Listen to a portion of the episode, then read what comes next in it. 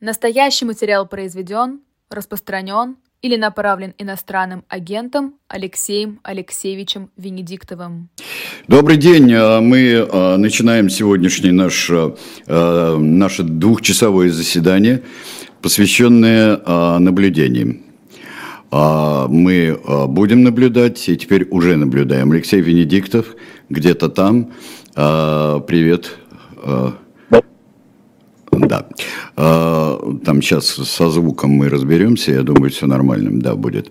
А, и а, Сергей Бунтман где-то здесь, в студии.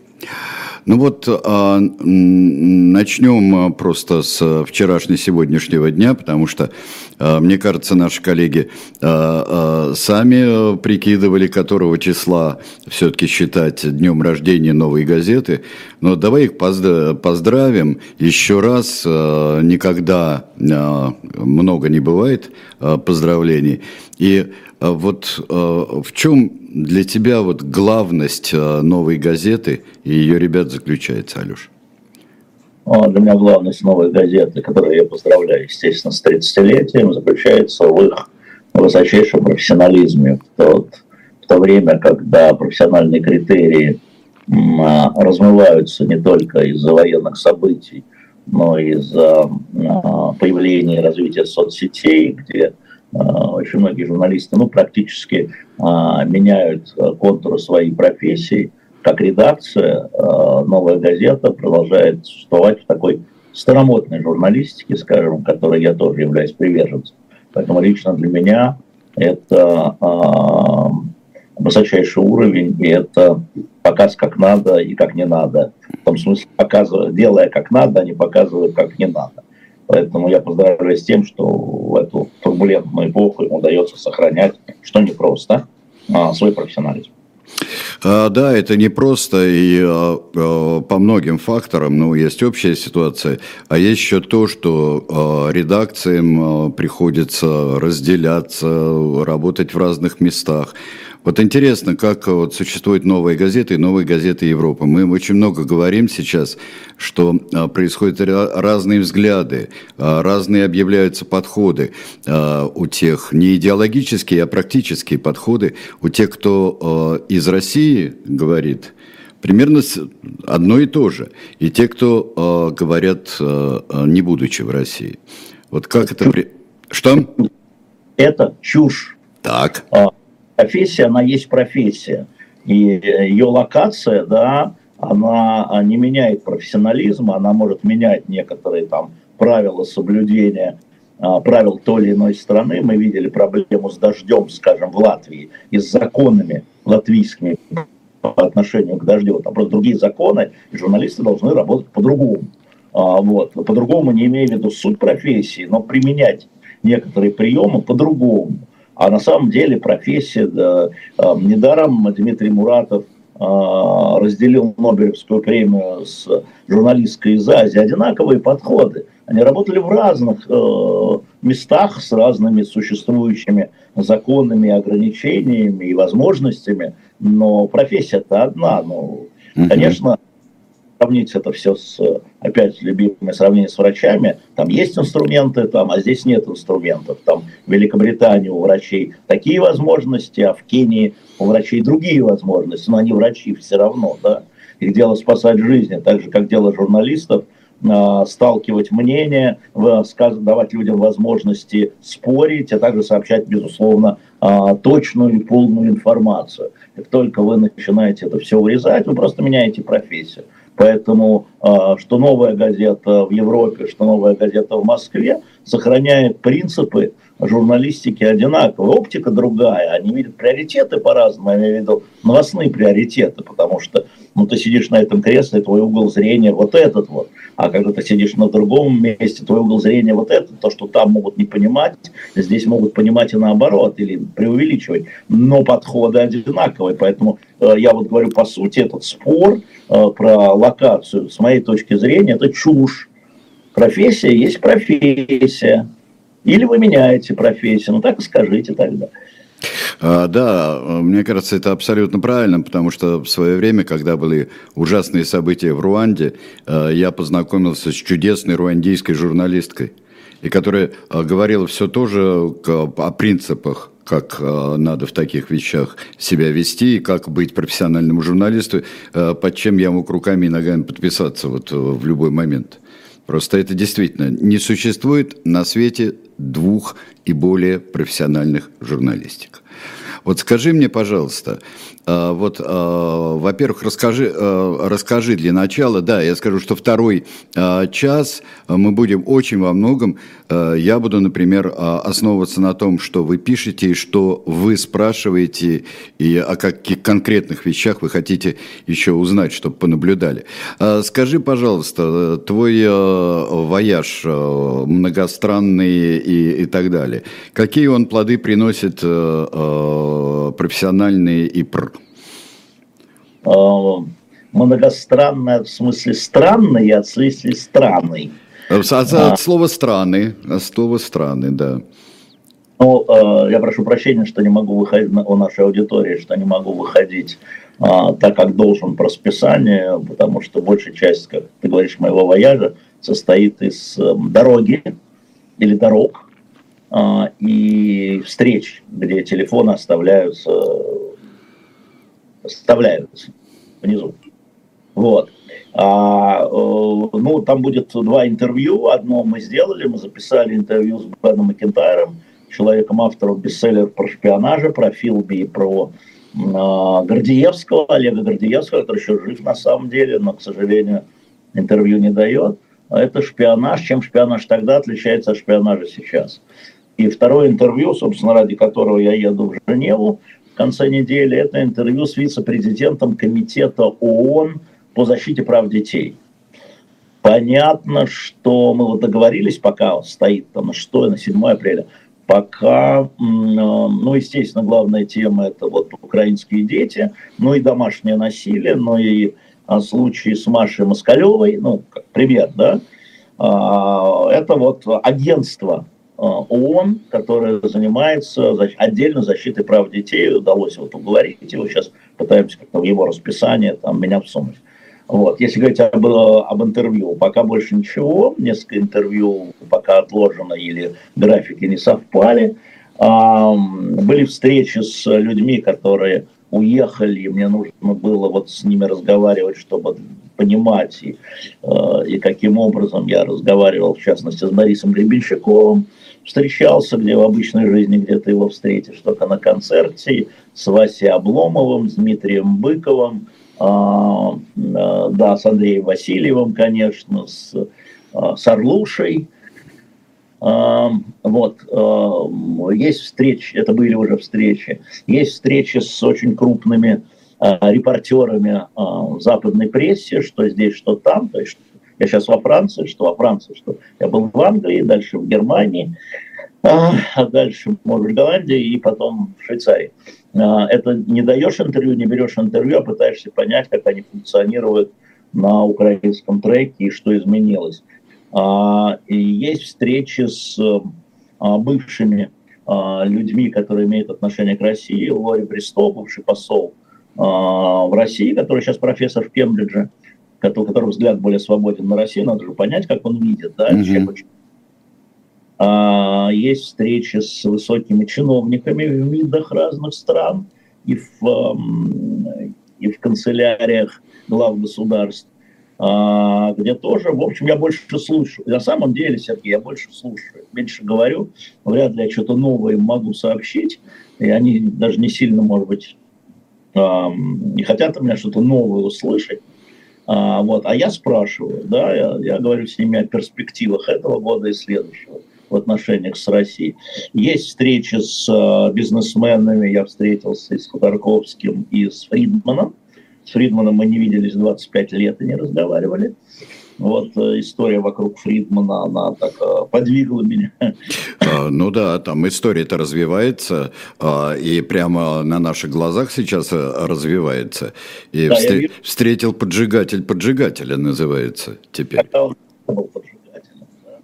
а когда я с ним встретился, а, ну, важно, и, кстати, очень важно было говорить не только о политике, что с Фридманом, что с Ходорковским, что с некоторыми английскими бизнес, именно бизнесменами, рассказом о том, что грозит экономике э, России, ходе санкций и Европы, а, и взаимоотношения с Америкой, и кризис банков, я в Швейцарии тоже об этом буду говорить. В общем, а, для того, чтобы общаться с нашей аудиторией живого гвоздя, все-таки надо быть информированным человеком с разных сторон, а не только с одной.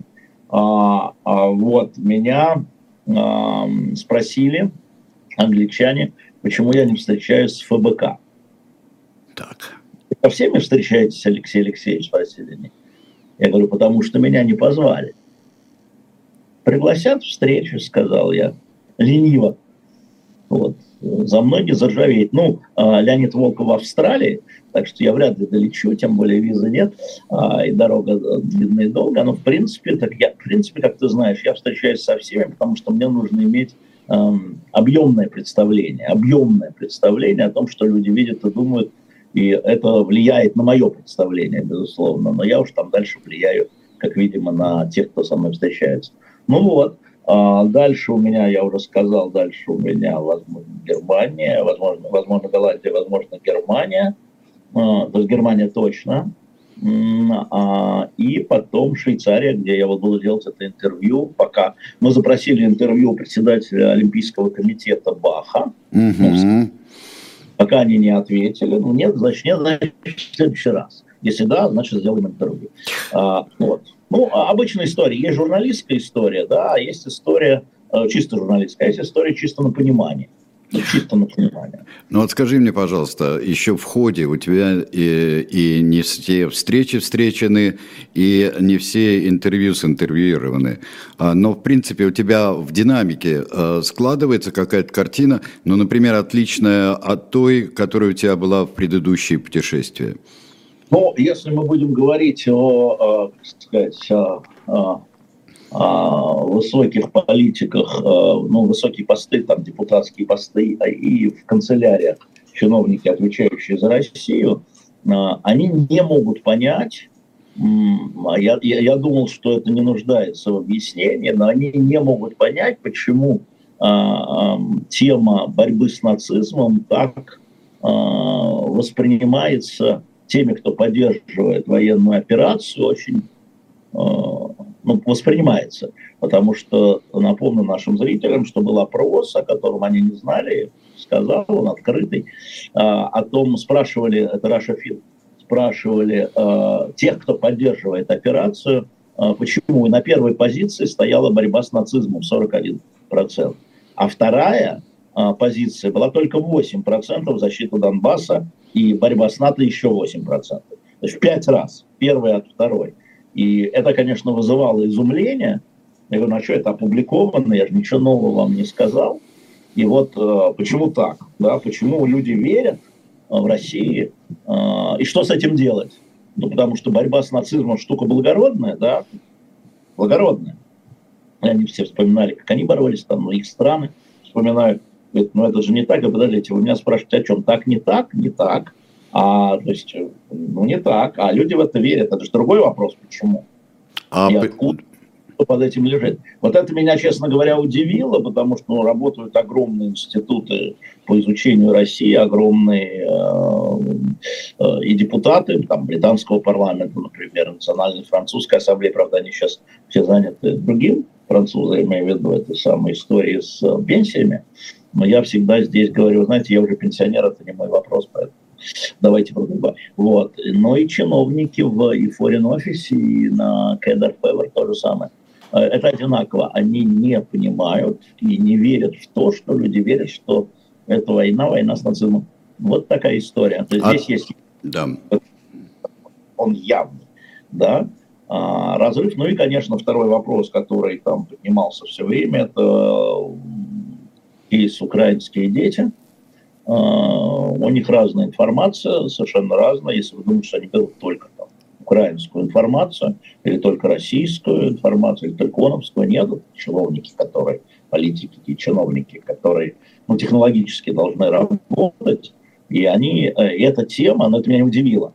Меня, кстати, я в этом был уверен, и эта тема настолько серьезная для них, что чуть, ну, э, вот я скажу страшную вещь, она серьезнее Бучи потому что Буча уже случилось, а это все продолжается. И а, нынешние политики и чиновники, которые находятся на российском направлении, они должны мучить чего заниматься. Да? А, там занимаются криминалисты. А эти а, не знают, как и, и заниматься вот этой проблемой, скажем так, потому что она гораздо более сложная. Они мне рассказывали про сложность этой проблемы. Не я им, а они мне. Потому что для тех людей, с которыми встречаюсь, это не пиарочная история, это не история там давайте этот ужас там, ах, ужас, ужас, и, ну, ужас, ужас, вот они очень здравомыслящие. Вот, да, ужас, и, что делать-то? Военные действия это продолжаются, а, и это тема. И я думаю, что как раз вот я буду завершать с этим вице-президентом а, комитета ООН по детям в Женеве, как раз может быть, как раз может быть. А, скажи мне, пожалуйста, вот в связи с первым сюжетом, а, то, что они не понимают, а от чего это в России люди, поддерживающие СВО, на первое место ставят борьбу с нацизмом. А ты для себя каким-то образом отвечаешь на этот вопрос? Почему именно на первом месте борьба с нацизмом у многих? Честно говоря, неохота отвечать на твой вопрос, потому что у нас же как воспринимается объяснение, значит оправдание. Сейчас я начну объяснять, и все говорят, он это вот считает так.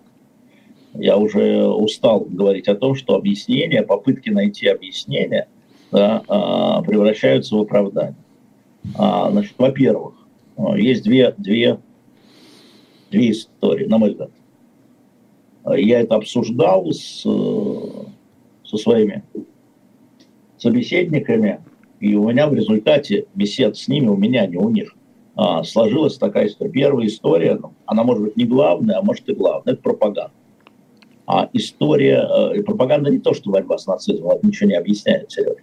А, и уважаемые наши зрители, а пропаганда в том смысле, что для советского человека борьба с нацизмом это что-то священное, это что-то очень благородное, ради которого можно пойти на многое, на многие решения, я бы даже добавил на то, что кажется преступлениями, кажется, или потом окажется преступлениями. А, я вот, кстати, о, я же как раз был а, в Британии, вчера приехал сюда, во Францию, а, в очередной раз пересек Ла-Манш, в смысле под водой, когда король Карл III, который находится в Германии, ты помнишь, куда он венки вчера возлагал? Вчера не помню. Я вчера был на празднике. Вот. Здесь об этом все забито, несмотря на там манифестации, все в прессе. Понимаешь, да? А у нас это, я думаю, вообще пропустили. Он возлагал венки а, к мирным жертвам в Гамбурге, а, к мирным жертвам войны. Во время бомбежек в Гамбурге а, погибло около 40 тысяч мирных жителей немцев. Во время британских бомбежек. Да, ВВС Британии 2335 вылетов. Я про это начал читать вообще. Понимаешь, что все про это пишут. То есть впервые королевская семья э, отдала дань погибшим немцам от английских бомб. Причем эта история, про нее надо писать, она же обсуждалась в кабинете министров при Черчилле, и тогда э, вот было принято такое решение, и э, командующий авиацией Великобритании, 42 год, э, Харрис, заявила о том, что убийство мирных германских рабочих – это удар по гитлеровской Германии э, не менее важно, чем удар по электростанциям и складам. Цитата, конец цитаты. А, и вот вчера, э, вот еще раз, венки вместе с президентом Штанмайером, президентом Германии, э, Карл III возлагает венки в память о мирных, еще раз почему, мирных жертвах Второй мировой войны, мирных немцев от 37 до 50 тысяч погибших, но немцы вообще говорят 200, но это ранено и искалечено. А, и Гамбург, и там стоит эта церковь Святого Николая, я видел эти кадры, может, я туда доберусь, которая уцелела, да, вот торчит, понимаешь, да, от этих бомбежек ратуша ее, в смысле бургомистр, в 51-м решили ее оставить. То есть а, история вот теперь смотрит на это по-другому. Я к чему? Что пройдет какое-то время, и а, будут говорить, да, мы боролись с они боролись с нацизмом, они э, принуждали нацистскую Германию капитулировать такими бомбежками, а, в том числе в Гамбурге. А, вот. Но борьба с нацизмом, возвращаясь к твоему вопросу, если я что-то ухожу, ты меня поворачивай. потому что я так слегка подустал, честно говоря, у меня слегка язык... Что хорошо, поверну, когда надо будет, да, хорошо. Шесть уроков даешь, понимаешь, уже к концу, сам знаешь, язык уже на плече. Вот. Так вот, а, значит, первое, то, что сделала российская пропаганда, это то, что наша война благородная, наша операция благородная. А благородная, потому что мы боремся с нацизмом. Ну и это такой хороший кусок самооправдания для людей, которым даже вот кажется, что эти военные действия, ну, не, ну, нехорошо. Но это же борьба с нацизмом. И вот этот слой, он очень важен, пропагандистский и смесь с благородством, понимаешь, да? А, да, мы совершаем в том числе преступления, да, гибнут невинные люди, как в Гамбурге, но ради чего? Ради борьбы с нацизмом. Это раз. А, а вторая история, а, сущностный слой – а, и оправдание этому с точки зрения Путина, еще раз, с точки зрения Путина и руководства Российской Федерации, заключается в том, что он объясняет это дискриминацией русских в Украине. Так это же есть нацизм, говорит он. Да? И э, мы помним эту историю с языком, с э, преподаванием языка, с библиотеками, которые э, там рус, э, книги на русском языке. С, самый большой любимец этой истории – это министр культуры Украины Ткаченко. Как раз вот это самое вычеркивание всего. Это, конечно, нацизм, говорят. Да? И это, воспри... это воспринимается, воспринимается как доказательство. Это не является доказательством, это воспринимается как доказательство. Поэтому чаще господин Ткаченко пусть выступает, говорят те люди, да, вот есть такая история. И э, э, как объяснить, теперь внимание, российскому населению, что там нет нацизма в том смысле, в каком э, имеется в виду, в смысле 41-го, 45-го, 33-го, 45-го году. И это большая проблема, и вот вокруг этого строилась большая часть э, моих дискуссий, разговоров. Ну, с парламентариями понятно, они по политике, но и с чиновниками. Двух стран, надеюсь, трех тоже будет. А как-то не волнует, э, я не знаю, э, я тем более не пресс-секретарь там президентов и министров иностранных дел. А, меня всегда интересовал вопрос, они как-то э, не знают, что можно с одного клика увидеть ту же риторику у одного немецкого парня в конце 30-х годов. Как притесняют немцев в Чехословакии, как притесняют немцев везде, там пятое, десятое, а мы хотим только мира, говорил этот интересный парень. Это разговор с деятелями культуры, а чиновники должны будут решать проблемы. Ага. Вот переговоры говорят они мне. Когда-нибудь, может быть, и нам выкатят досье про нацизм. А что имеется в виду? Мы же должны быть готовы. Что на, на что отвечать? На что отвечать? А на что отвечать? Есть нацизм, нет нацизма. На что отвечать? Я же с чехами тоже говорил, проблема судетских немцев, она э, исторически никуда не делась. Для чехов она делась, мне министр иностранных дел Чехии сказал, нет, нет, нет, вопрос закрыт. Я говорю, для вас да, для судетских немцев закрыт, а для их потомков закрыт. Но мы так теоретизировали с Яном Липавским когда-то еще, когда я с ним встречался. И это возвращается и с англичанами, и с французами. А, эта тема, а, что потом? Это тема послевоенного устройства Европы. Если вы думаете, что они вот думают сегодня там три километра в, не знаю, в Авдеевке или там в Херсонской области или где, они не это обсуждают. На это есть военные. Каждый занимается своим делом. А дипломаты должны готовить будущее. И поэтому они смотрят те кейсы, которые входят в их... Это вот в отличие от наших, которые говорят о чем угодно и обо всем и ни о чем, там люди очень строго нас... Вот я отвечаю на там, на КДРС или Foreign Office вот за это направление.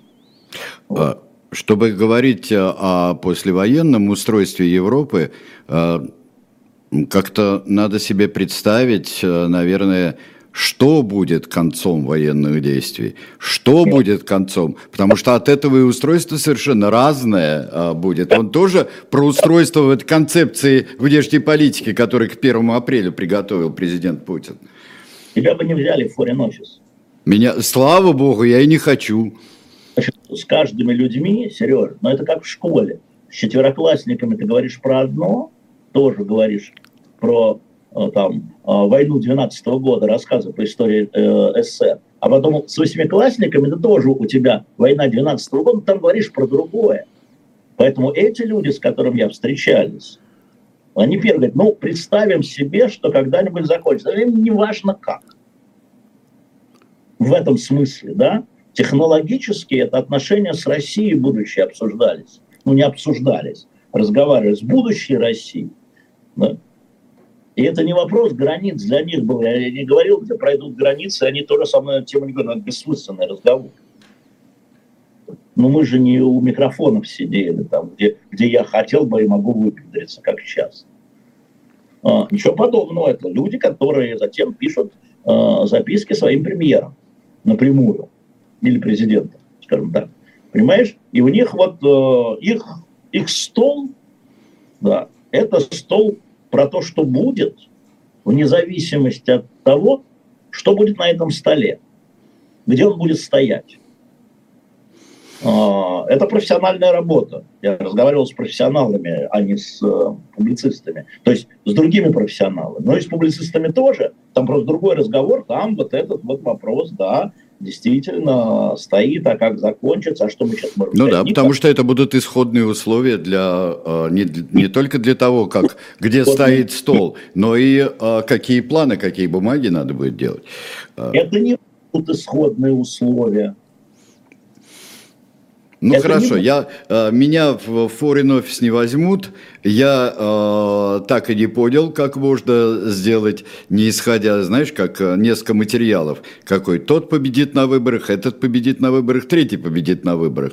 И вот как несколько материалов готовят журналисты для утра, да, э, вот с этим тоже. Вот для меня это не совсем понятно, но хорошо. Э, сейчас я э, постараюсь понять за время э, нашей паузы, когда будет реклама, и я еще представлю одну из замечательных книг, которые предлагает Шоп Дилетант Медиа.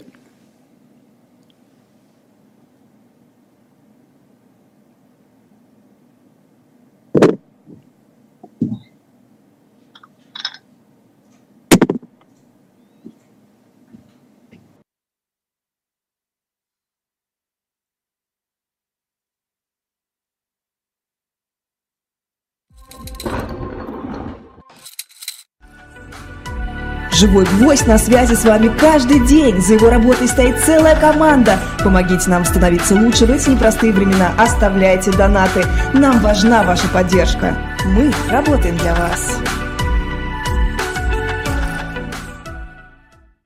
Вперед, вперед, не ведая преград, Сквозь вихрь и град, и снег, и непогоду, Ты должен сохранить мне дни и год. Вперед, вперед, куда глаза глядят.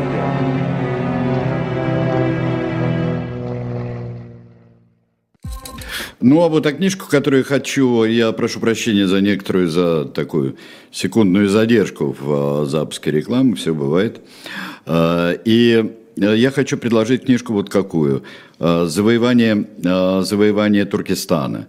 Причем прямо называют завоевание Туркестана, а не какое-то оказание там помощи военной Туркестану с последующим добровольным присоединением к России.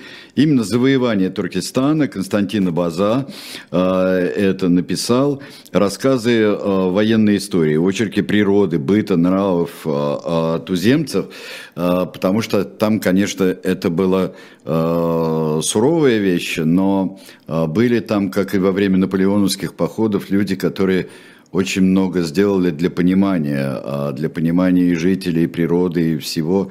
А, не зря Наполеон таскал с собой в Египет замечательных ученых, которые там все изучали. Оригинальный способ изучения, конечно, но на несмотря ни на что, результаты этого есть. И в книжке они изложены. И вот э, в шоп «Дилетант Медиа» мы предлагаем вам эту а, книжку купить. Вот, пожалуйста, так же, как и все другие книжки э, наши, например, вот эти малые э, тома э, классики, совершенно одно удовольствие их даже в руки взять, просто они настолько соразмерны на этой библейской бумаге, сделаны великолепно напечатанные и без всякого а, без всяких ненужных шикарностей, а просто очень хорошо сделанные книги. Просматривайте сайт а, Shop Дилетант Медиа. Я это, например, делаю каждый день, хотя у меня есть другие источники знаний о том, что там получается. Но это все равно, это тоже само по себе удовольствие, а тем более купить хорошую книжку и наслаждаться ею или подарить кому-нибудь. Ну вот, возвращаемся мы сюда, возвращаемся мы к нашей беседе, к «Будем наблюдать», возвращаемся. А, ну, хорошо, здесь мы остались при своих. Вот скажи, пожалуйста, вот, а ты концепцию а, э, не при своих, а, я по губам читаю. А, нет, нет звука. Я не слышу ничего.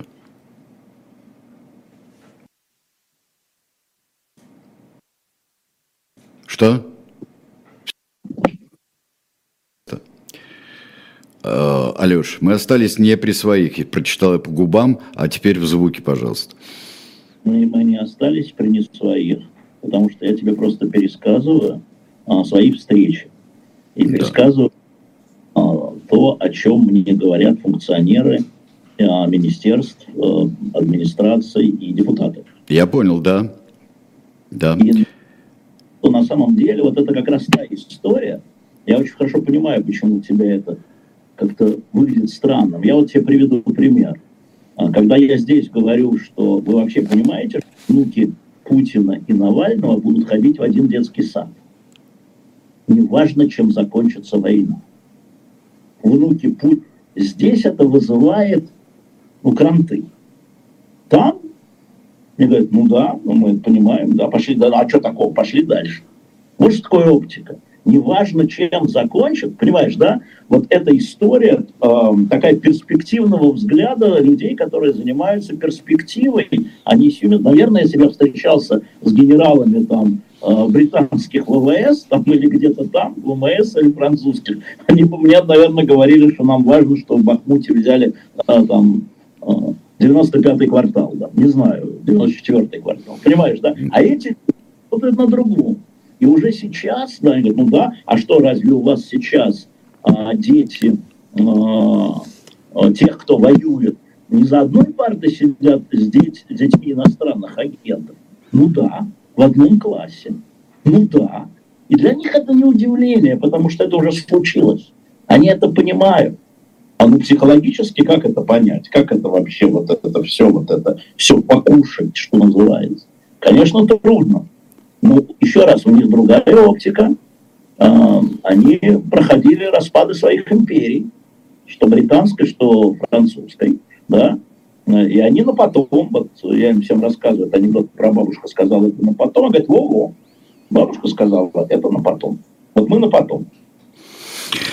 Ну хорошо, а вот э, скажи, пожалуйста, э, скажи, пожалуйста, ты ознакомился с этой концепцией э, э, внешней политики России? делать мне больше нечего. Хороший ответ, все правильно. Сегодня я не, не напоминаю всем, что 1 апреля сегодня. А, правда, хорошие каналы говорят, что а, никому не рекомендуется шутить, все равно не перешутишь а, нашу окружающую действительность своими странностями. Я концепцию не изучал. Я потому понял. что наше правительство, оно руководствуется не концепцией, а, а исходя из а, практики 20-летнего Владимира Путина, сиюминутными а, возможностями. Поэтому, ну да, можно потеоретизировать. Ну, 7 лет назад была такая концепция, которая вот нас интегрировала в западный мир, а сейчас другая, а через 7 лет будет третья. Право же. Концепция, да. Э, коробочка с э, книжкой концепции открываешь, а там написано понятие, да, как в игре Дерибан было, которую новая газета когда-то сделала 20 лет назад. Вот э, смотрите, смотрите, друзья, а вот теперь конкретные вещи. Вот э, говорили, и ты, кстати, написал очень, очень любопытную э, вещь.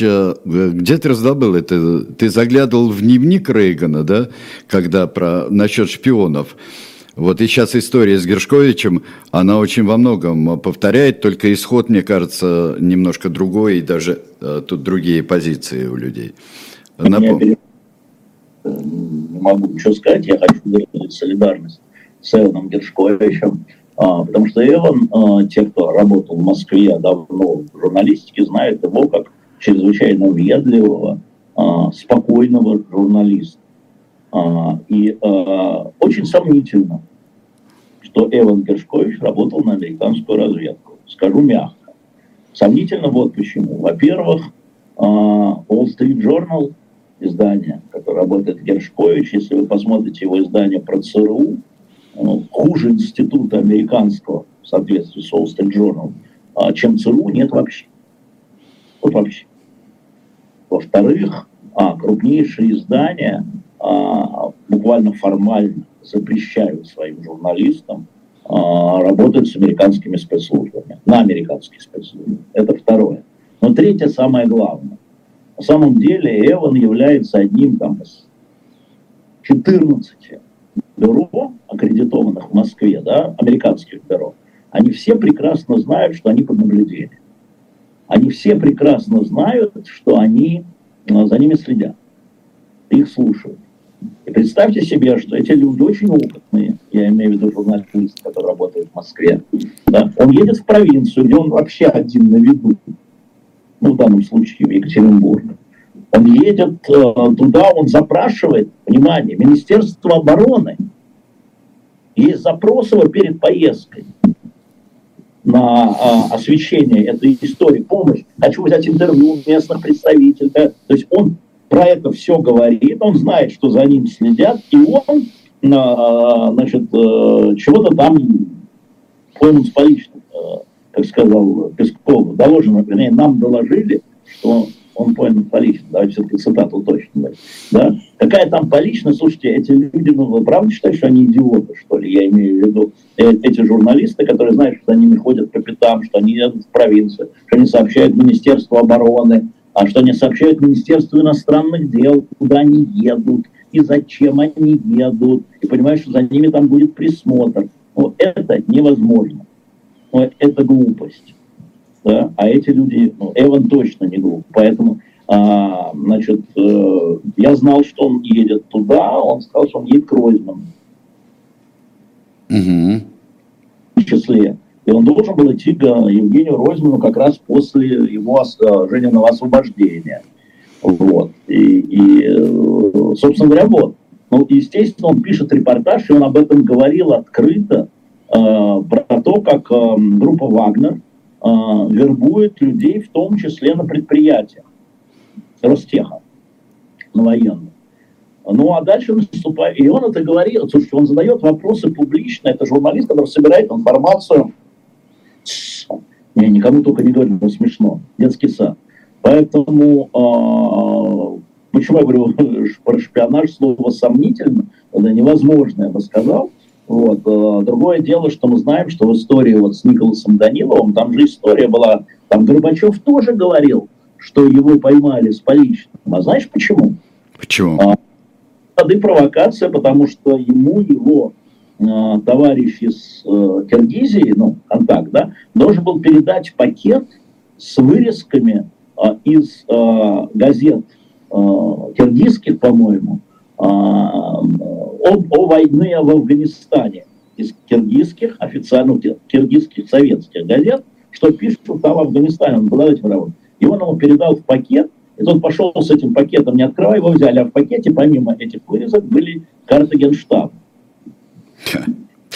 Да, да. Так что там... А может, здесь тоже провокация? Может, когда там говорят с я просто напомнил э, своему товарищу об этой истории, да, как там это насчет поличного, да, это, извините, это было ровно так. И поэтому э, вот я опубликовал куски из дневника президента Рейгана, когда Рейган публично занял позицию, вернее, не публично даже, не публично занял, он написал Горбачеву письмо. Два письма. Два письма он написал, я вам гарантирую, я проверил. А, Алексей Алексеевич, не надо тыкать пальцем, пожалуйста, это вызывает дикие помехи в эфире. Бум. Вот, вот беззвучно можешь, ты тыкай сколько хочешь, а вот по предметам не надо, они же микрофон, не надо, не надо. А. И а, Горбачев после получения письма от Рейгана, личного письма, то есть... Телефон упал в обморок немножко на некоторое время, да. А, так вот, а, значит, а, Горбачев публично, поехав в Краснодар, заявляет, что поймали с поличным, что он шпион, мы знаем. И вот тогда Рейган пишет в своем дневнике, дневнике, не для публикации, я взбешен, как он может мне не верить? Я же ему сказал, президент сказал президенту, да? И я вот, да, в своем телеграм-канале несколько выдержек из дневника, э, уровень недоверия. И потом, а ведь должна была быть встреча в Рейкьявике в октябре. Да. В сентябре. И когда начались переговоры, Шеварнадзе четыре раза по этому поводу встречался с министром, с госсекретарем Шульцем. А, и а, тогда Рейган второе письмо написал, где написал, что встреча будет невозможна, если Данилов не будет выпущен. Все. Данилова выпустили через две недели. Две недели. Сначала под домашний, потом подняли его там на, на Захарова, нашего разведчика. А, вот, обменяли. Вот а, это не пополнение или срочное пополнение обменного фонда? Сейчас история с Гершковичем, о чем многие здесь пишут тоже в чате у нас. А, это может быть э, многоцелевая история. Во-первых, кто-то получит ордена и медали за разоблачение американского шпиона. Я бы тоже не стал списывать это с... Угу, так. А, а, я бы э, не стал списывать на такую вот э, на корыстную, я бы сказал, историю. А, во-вторых, во-вторых, а может быть и в главе. Ага. А, значит, во-вторых, значит, э, наверное, любой американец сейчас в провинции воспринимается как шпионом чисто 30-е годы. А, ну и в-третьих, конечно же, или в первых, если угодно, это возможный обменный фонд э, меняют, да, ну да, но э, во всяком случае э, то, что он не шпион, ну, для меня это очевидно. Ну, очевидно, потому что вот раз, два, три я уже сказал.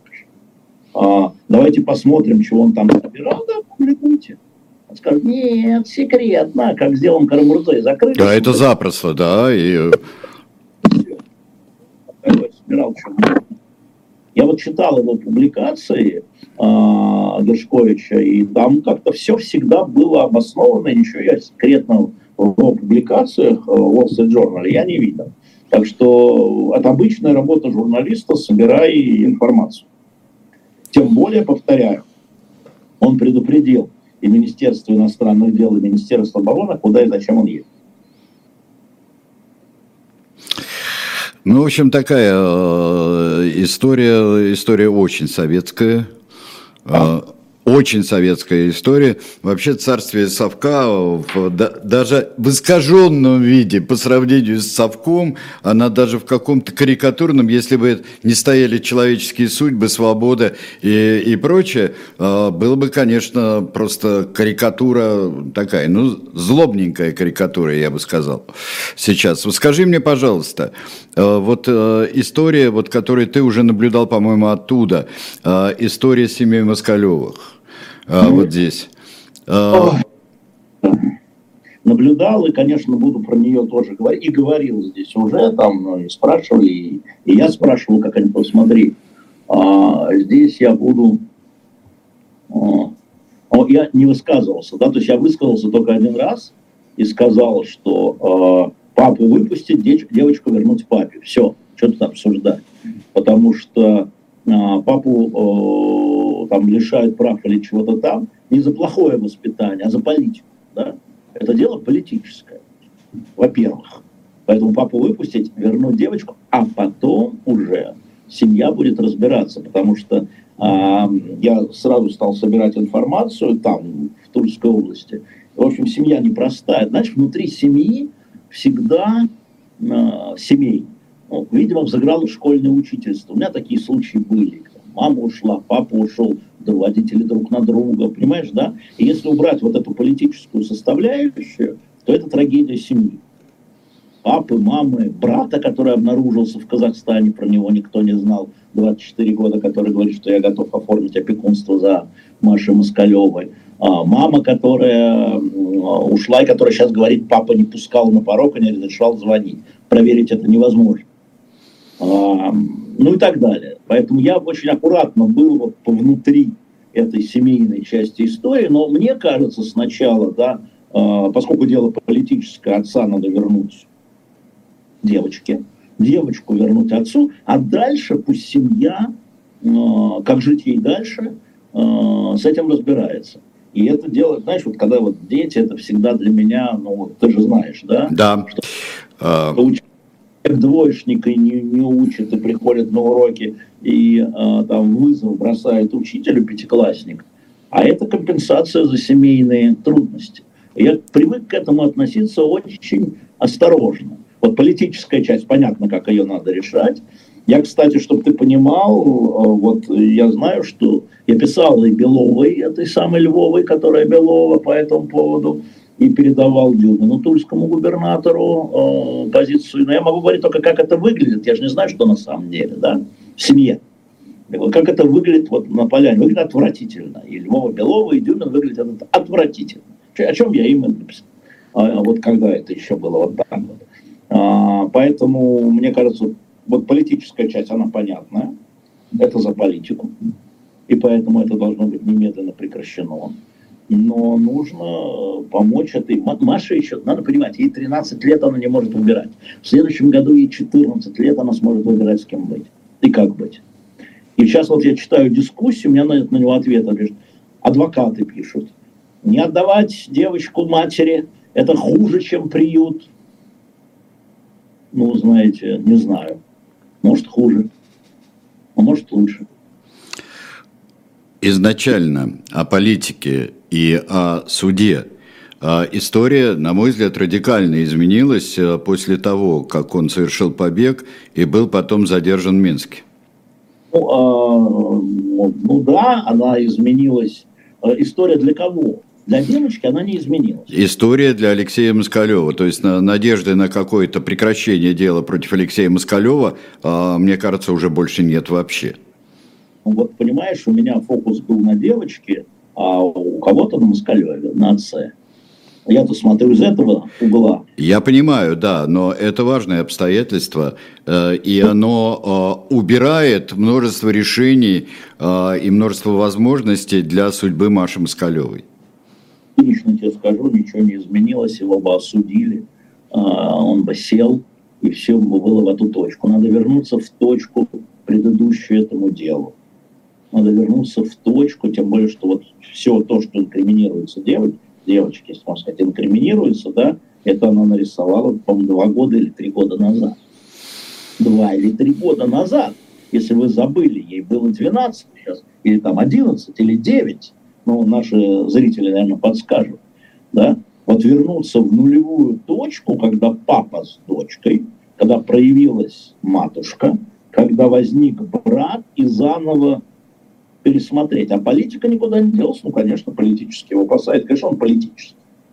Его же не за то сажают, что он там неправильно ее воспитывает. Его, за полит... его сажают не за Машу, а за Путина. Ну, так, грубо говоря. Или за Зеленского, если хотите. Тут опять вопрос, как на что в первую очередь смотреть. Вот а... мне смотреть в первую очередь сейчас, сейчас надо смотреть судьбу э, девочки. А... Когда закон смысл, тогда уже можно возвращаться опять к этой проблеме. Потому что понятно, что сейчас после побега его абсолютно точно не отпустят, ты прав абсолютно. Ну, его, я считаю, что его бы так не отпустят. Скажи мне, пожалуйста, э, как ты считываешь мотивы Евгения Пригожина, который э, выступал и о семье, и о разлучении э, девочки с отцом?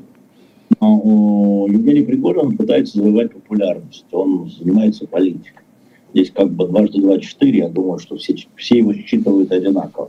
Просто не каждый помещает каждое его выступление в политическое. Евгений Пригожин а, уже давно, и, собственно говоря, я скажу более того, что вся деятельность а, Вагнера под Бахмутом, это деятельность, направленная на политическую инструментализацию Пригожина и людей его поддерживающих.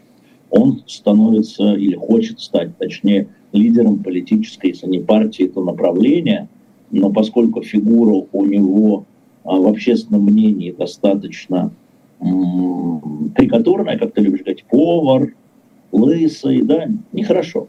Ну, с точки зрения политики. А, да, жестокий, кувалда. Надо чем-то компенсировать кувалду. Компенсировать кувалду защиты а, интересов пострадавшего ребенка, это же мечта любого политика. Здесь бы это оценили во Франции, да. Человек а, корректирует свой публичный, публично корректирует свой публичный образ. Тонкий расчет, а, абсолютно расчетливо, и мы еще увидим много. И когда он говорит, что э, украинцы сражаются против нас, как львы, то есть не наркоманы, не фашисты, да, львы. Это тоже коррекция образа.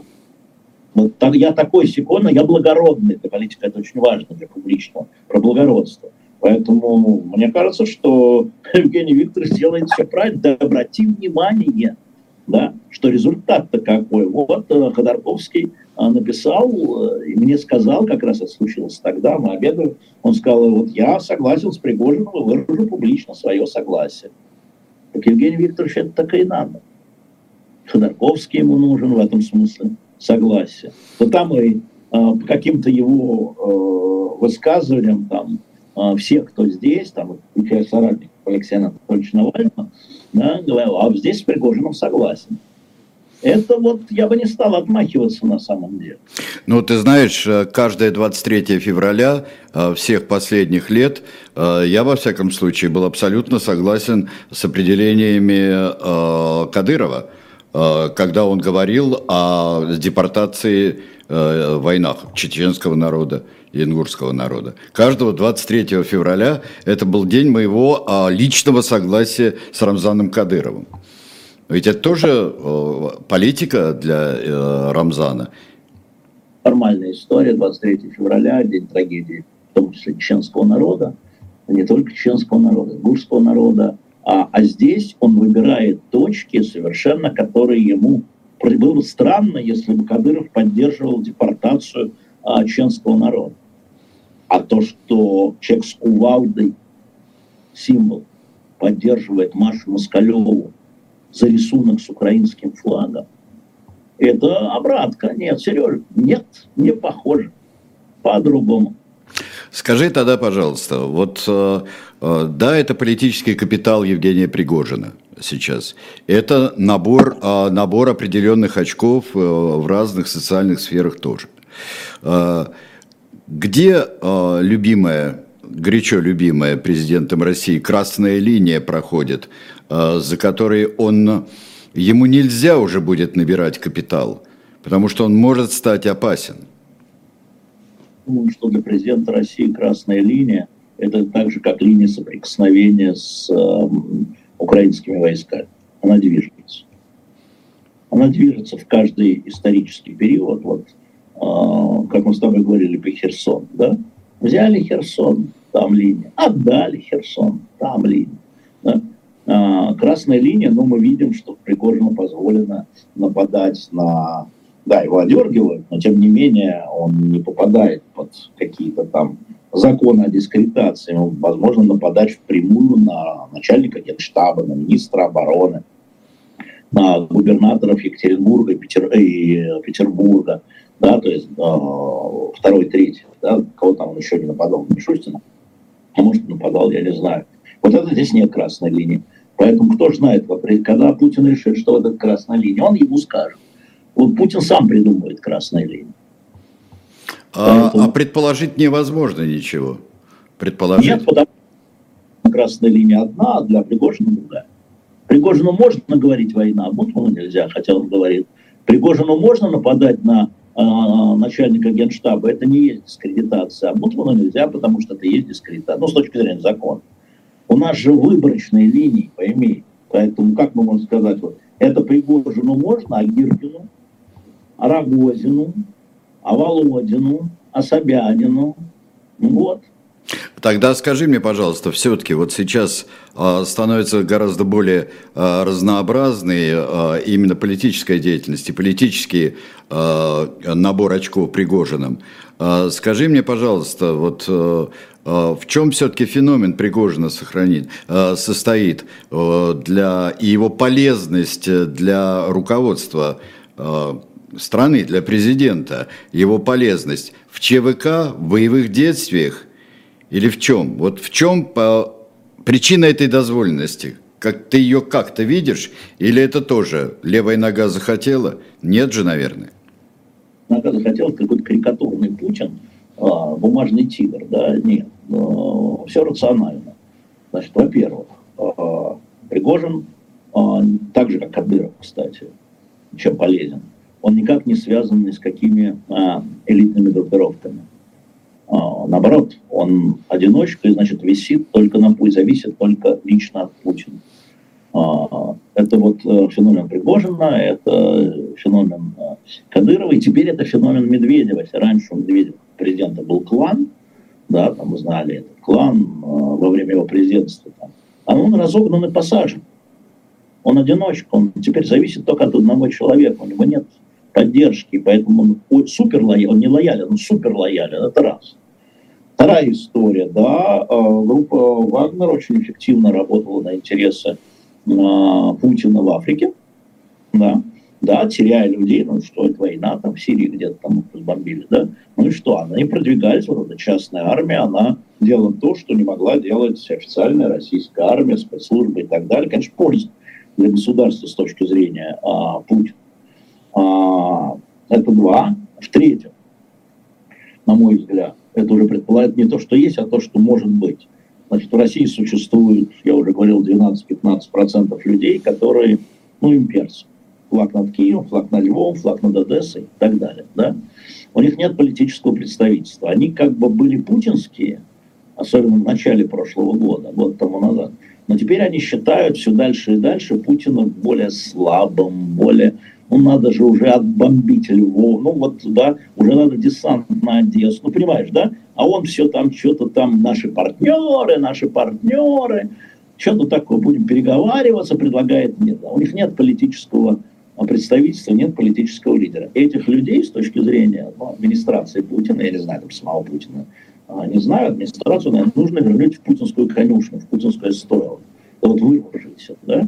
Для этого им нужен радикальный выразитель интересов, не обязательно только политический лидер, там поставим Рогозина, и вот он поведет эту партию военкоров, условно говоря, на выборы, но еще нужен им символ, это кувалда символ, это вот люди кувалды. И вот с одной стороны, вот кувалда, который не боится, там, Генштаб, там, Шойгу такой секой, а с другой сказать, ну, ну, ну, мы, мы за Путина, да, помним это, мы за Путина, мы за Верховного, помним это. Пригожин свой вот этим людям. Он То есть свой. гиперлояльный и при этом а, который может вокруг себя а, собрать и указать верное направление а, вот этой гиперпатриотической части. Верное направление – это вернуть в Стуэлло. Впереди президентские выборы. 24 меньше года осталось. Это вообще ничто. Меньше года. И, конечно, Путину важно получить больше голосов, как он получил после Крыма, да, и показать, что народ его поддерживает. Это же фактически воплощение народной поддержки. Ведь народ меня не поддерживает. Ну хорошо, не верите опросам. Ну вот они тайно идут голосовать. И вот у меня там уже не было, там я не помню сколько на последних выборах, там, предположим, 62, 5 а будет 78, условно говоря. Для этого вот эти 15 надо вернуть, и эти 15 нужно вернуть в стойло. А, зная, как приблизительно мыслит значит, группа Кириенко и Кремлевская администрация, могу сказать, что они про это думают и как использовать таких людей, как Пригожин, и кого поставить во главе, там, там же вокруг вот сейчас вот этой ура-патриотической риторики, там, с одной стороны, значит, Миронов, да, с другой стороны Родина, с третьей Пригожин, с четвертой Володин, да, вот этих людей надо вернуть, чтобы они не разочаровались в Путине, даже если военной победы не будет через год. Даже если Киев не возьмут, Львов не возьмут, Одессу не как продать, да? Военная победа это что? Да? А, вот, даже объяснить, что вот мы защитили Донбасс, удержали Крым, вот давайте за Путина.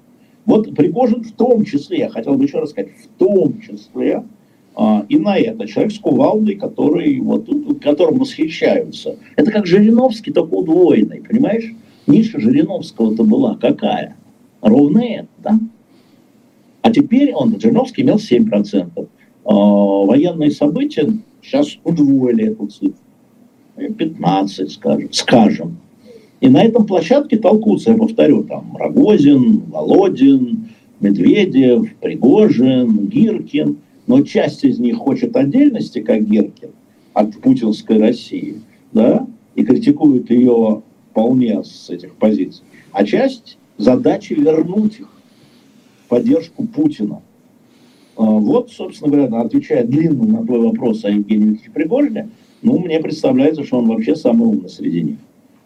Понятно. Но вот как э, замечательно сказал э, Орех, э, теперь на любой политический вопрос можно ответить после известного разговора еще ко всему, можно ответить, я полностью поддерживаю Пригожина, не уточняя какого, в чем и так далее.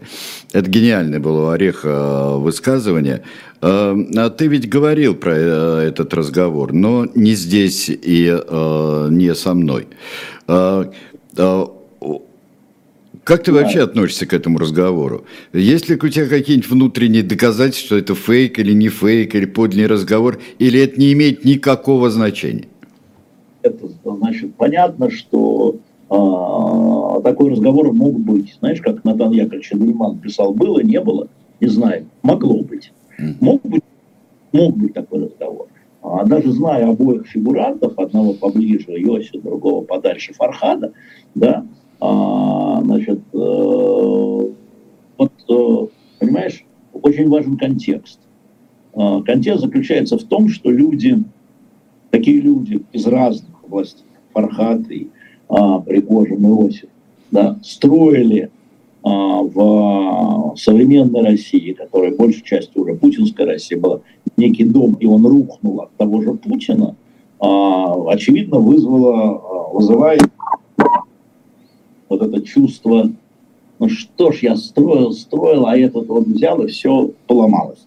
Не поломал, а поломалось. А, и поэтому ничего нового. Ну да, ну, ну каких слов вы оттуда не знаете? Это просто облечено в красивую цирковую форму. Да? Ну, вот попали в цирк.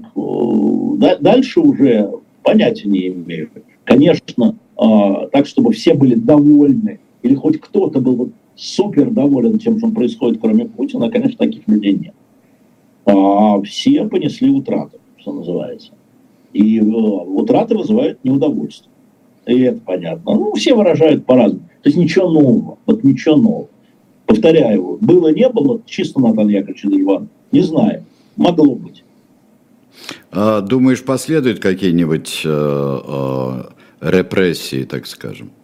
Ну, Фархад сидит в Баку уже давно, у него тогда еще отнимали в 15 году, там, или в 12 он Латынин лучше знает эту историю с, с его предприятиями, ну, он уже, он уже может не приезжать. А, а, это если их разговоры, он такой, да, еще раз. А, и тут уже должны возникнуть интересанты. Я единственное, что хочу сказать, ни Фархад, ни Иосиф не являются политической элитой Российской Федерации. Поэтому, если вы говорите о людях, которые участвуют в принятии решений, даже в качестве экспертов, то там нет ни Фархада, ни э, Иосифа. Вот среди этих людей. Это уже там, наверное, пятый круг, если угодно. Я тебе могу сказать, что тебя бы слушали больше внимательно, э, чем Иосиф. Интересно. Да. А, значит, ну, это... Просто, э, короче говоря, это не имеет никакого значения и последствий иметь не будет. Или какой-то, или сам резонанс вот этого разговора, сама э, явственная какая-то возможность такого разговора э, между ну не первого, но все-таки не последнего круга людей э, по известности своей и по какой-то вот э, лояльности. Тут важна публичность, ее реакция, а не суть разговора. Если будет принято решение о том, что э, публичность нанесла ущерб Владимиру Владимировичу этого разговора, а было он не было, это другой вопрос. Был ли он не был, это другой вопрос. А, значит, э, будут какие-то решения. А, они же могут доложить, кому кто-то захочет на этом тоже медальку получить, как с Гершковичем. Смотрите, Владимир Владимирович, ваш Иосиф Пригожин, вот что творит. Что нет, ну, ну разберитесь. Вот так вот. Или Фархат, того, чтобы спасибо сказать, вот он, что он вообще живой. А, поэтому это не связано с содержанием разговора, это связано с публичностью мне напоминает ту историю, как Политбюро, реально, не анекдот, а через два дня после падения, после сбития южнокорейского Боинга, знаешь, что обсуждалось? Я же стенограмму видел. Они обсуждали не э, Боинг, они не обсуждали, кто сбил, кто давал приказы, хотя там, по Черненко спросил, кто отдал приказ, они не буду знать, а вот сбивать. А они обсуждали, как объяснить это. То есть они пиар обсуждали. Реально, это 83 год. Слово пиар не знали. 83 год. Что мы скажем? Вот это было обсуждение. Вот это то же самая история. А никто сбил Боинг, уже не важно. Сбил, сам упал, шпионский, он не шпион, уже не важно. Так вот это работает. А, то, что мы скажем, то и будет правда, да? Да. То мы, мы скажем, то и мы скажем. А уж как они поверят, не поверят, да и хрен с ним. Да, то есть э, занятие позиции здесь. Э, друзья мои, те, которые в, э, в чате, э, в чате сидят э, здесь, э, я вот жду от вас вопросов э, каких-нибудь действенных э, и каких-нибудь сущностных э, вопросов. Э, и э, пока я этого не вижу, вот в, в часе, когда я обещал вам, что с 13 до 14 я хотел бы э, во многом опираться на ваши вопросы. Э, Игорь из Питера, 30 лет. Чем отличается принятие пенсионной реформы во Франции от России? Такое же одностороннее решение президента. Там, конечно. Э, невиданные протесты во Франции, просто невиданные по, по численности и по интенсивности. Так вот, чем отличается реформа французская от русской? Ничем. Э, ничем? Ничем. А способ принятия ее? Абсолютно конституционный. Правда, сейчас Конституционный суд еще выскажется. Оно не по способу принятия. Абсолютно конституционный способ. Не нарушен никакой закон. Э, все такие возможности есть в Конституции. У э, Макрона нет большинства в парламенте. У него нет большинства в парламенте. Извините, вы что сейчас это узнали? Парламент был избран год тому назад. А, и, естественно, поскольку реформа не популярная, все силы, которые не входят а, в правительственное, ну, не поддерживают правительство, они на этом набирают очки, защищают простой э, рабочий класс или чего там еще. Вот, поэтому они воспользуются другой статьей Конституции, которая позволяет э, принять, связать доверие правительству. Вносится закон, к нему привязывается недоверие правительства. Если недоверие правительства набирает большинство, тогда и реформы не проходят, и правительство в отставку. А, вот. Оно не набрало большинства. Голосование было. Оно не набрало большинства. Теперь оппозиция это отправила в Конституционный суд, или как он называется, Конституционный совет. Конституционный совет сейчас выскажется. На следующей неделе, в среду, а, премьер-министр встречается с а, профсоюзом первая встреча с момента принятия закона со всеми крупными профсоюзами. Вот. Профсоюзы предложили отложить введение этой реформы. Вот будут разговаривать. Демократический процесс, знаете ли, идет. А, та... Да. Тогда сразу к демократическим процессам, э, сразу я перескочил в Израиль. Э, там ведь все все-таки вроде бы отложили, да? Ведь отложили принятие судебной реформы. А что израильтянам так тут не нравится? Ты, ты, ты понял? Политики, вот, я не буду где-то копаться пригласите кого-нибудь, кто там... Ну, у нас бывают люди, просто я э, спрашиваю, наблюдал ли ты э, за этим или не пристально? В основном за Россией с Украиной, извини. Тогда, а, тогда Украина. Еще одно важное событие – это а, решения и действия вокруг Киево-Печерской лавры. Вот сейчас а, как ты это воспринимаешь? Потому что ты сейчас пожимаешь плечами, говорю тем, кто слушает нас по приложению «Эхо», например.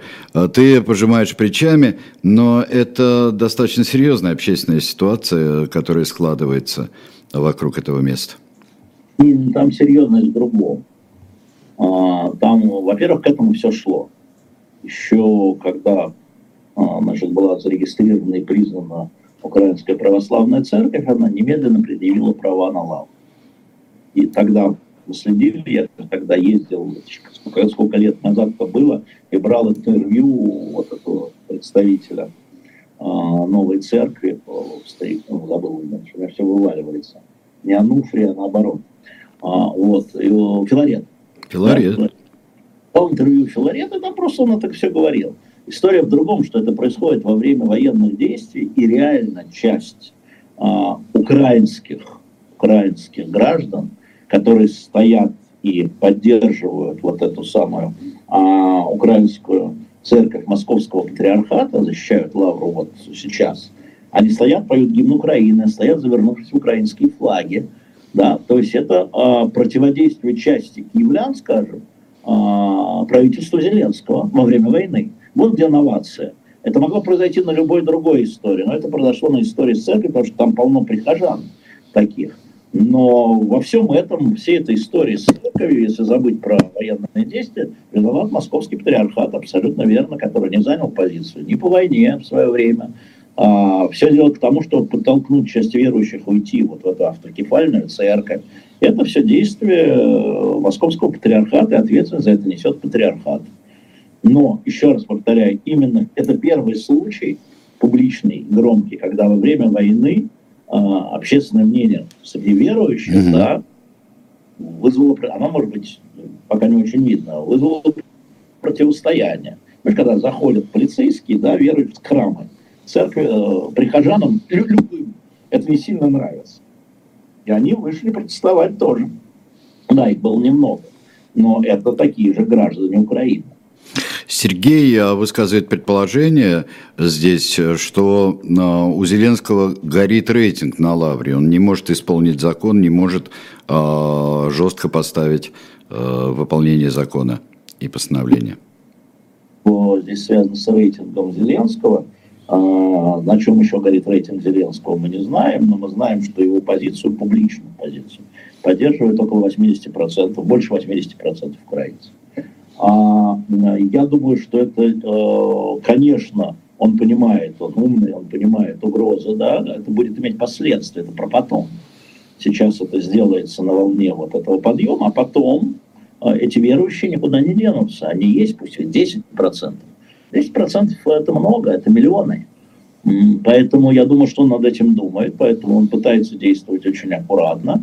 А, но в окружении Зеленского есть люди вполне себе радикальные, которые считают, что это надо а, быстро значит, э, прекратить и к разбазариванию запретить. А, поэтому я не думаю, то есть такая, безусловно, штука есть, но она не главная. Я не думаю, Сергей, что она главная. Я очень много сейчас читал про это на, на разных э, изданиях, на разных медиа. Понятно, что они объявлены, что эти значит, монахи шпионы, что у них там русские паспорта, что у них российские деньги, что они вели, им предъявлено. А, сегодня в 12 по Киеву вызван предстоятель Лавры на допрос в СБУ. По а, подозрению в пророссийской деятельности. Ему э, выдвинуто подозрение. А, да, но это так называется подозрение. Да. У тебя без всего подозрения. Вот я тебя подозреваю в чем-то, да, на основании чего? Значит, есть какие-то основания. А, бумажные, я так думаю. Поэтому а, на самом деле, а, еще раз повторяю, ответственность за то, что происходит с Украинской Православной Церковью, в первую очередь и большей частью несет Московский Патриарх. Как организация, я сейчас не говорю ничего про а, веру, как человек не, не выцерпленный, но как организация, как общественная организация, как церковь, да, как общественная организация, мне очевидно, что несет ответственность московский патриарх.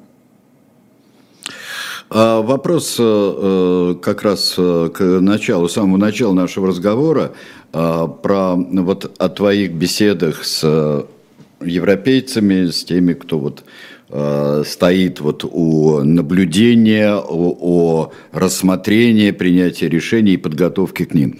Вот здесь э, спрашивает Вина.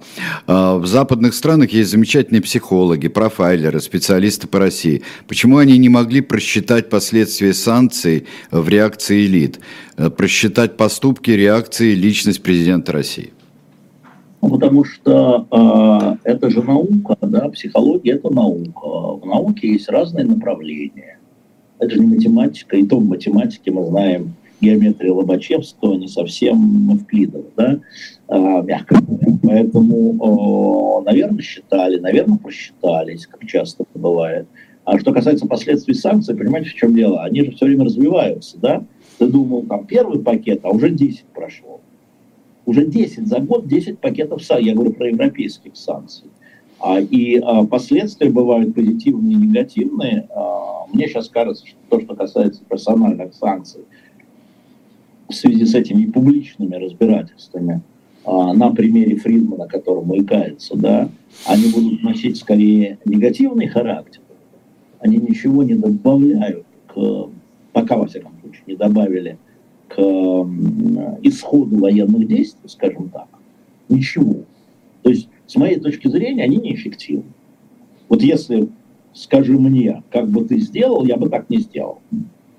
Не буду подсказывать, как бы я сделал, но я бы так точно бы не сделал. Потому что да, история в том, что давайте составим списки и примем списками, а потом через суд начинаем вычеркивать, а то и не через суд, кстати создает очень высокое недоверие к ним, высококоррупционную возможность. Даже, конечно, я спросил Фридмана, брал ли у вас там Волков или Ашурков деньги за вычеркивание. И, конечно же, он мне сказал, ни копейки я им не давал. Я сказал, хорошо, копейки не давал, а пенсы, а шиллинги. Да, ха-ха-ха. Да, конечно же, не давал, сказал он. А, но мы же видим, да, мы же видим, что сейчас, буквально сейчас, через год только после военных действий, а, руководство ФБК вносит Фридмана, Ханна и Кузьмичева а, в, этот, в этот список. Год прошел. Год прошел. Понимаете? А что изменилось? Они что, как-то стали э, давать деньги на российскую армию? Что-то нет, они ничего не стали, ничего нового. Как минимум ничего нового. Изменилось только то, что объяви, объявились подписи под э, письмами. Вот и все, что изменилось. Нет, а, это, ну, а Пархоменко они не хотят внести в этот список, который подписал вместе с Чичваркиным и Синдеевым? А своего Волкова они не хотят внести в этот список? Это политическое решение. Оно не имеет никакого отношения к войне с Украиной. И вот это очень важная история, что а, это просто разные вещи, их надо так рассматривать. Если мы рассматриваем ФБК как политическую партию, то они приняли сейчас, сменив руководство, которое не вносило Фридмана, Кузьмичева, Хана, может, еще кого-то, не вносило. Сменилось руководство, и это руководство внесло. А это политическое, еще раз повторяю, деятель, которое не имеет никакого отношения к военной Это их вот политическое видение будущего России. Вот э, и тогда все понятно, и тогда не надо на них обижаться, э, потому что, ребята, это вот э, мне Фридман рассказывал, что у Хана 11 родственников похоронено в Бабьем Геру. Чего они вкладывались в Мобирал в том числе, да? да. Личная, личная история. Вот, э, ну, э, ну, ну вот.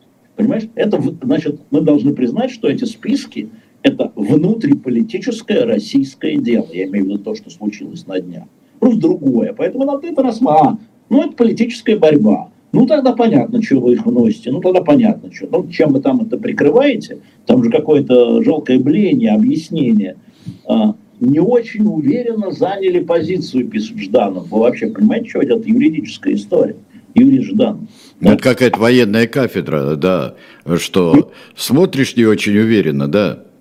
А вот политически для будущего России, чтобы этих людей исключить из будущего России, прекрасной России будущего, изначально, это очень важное дело. И с точки зрения нынешнего руководства ФБК это правильно, потому что эти люди в будущем России никуда не денутся. Внуки Навального, внуки Путина. Эти люди, Фридман, никуда не денется со своими э, тысячами э, работников. Да? А, они будут представлять силу и угрозу политическую. И тогда это понятно, ну хотя бы понятно. А, То есть с этой стороны тоже идет построение будущего послевоенного?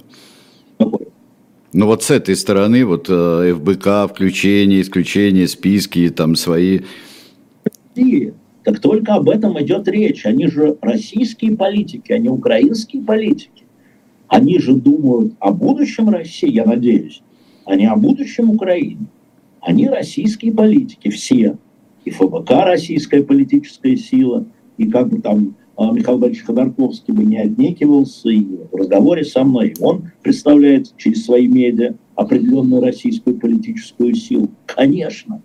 Это про Россию после Путина. А, и а, зачищается поле от конкурентов там, там, там и там, понятно, а, внутри. Тогда понятно, потому что с точки зрения войны это неэффективно. То, что мы обсуждали, это неэффективно, что они прибавляют. Когда вы вводите санкции там, против, там, я не знаю, металлургической промышленности, это понятно, меньше танк. А это что? А это что?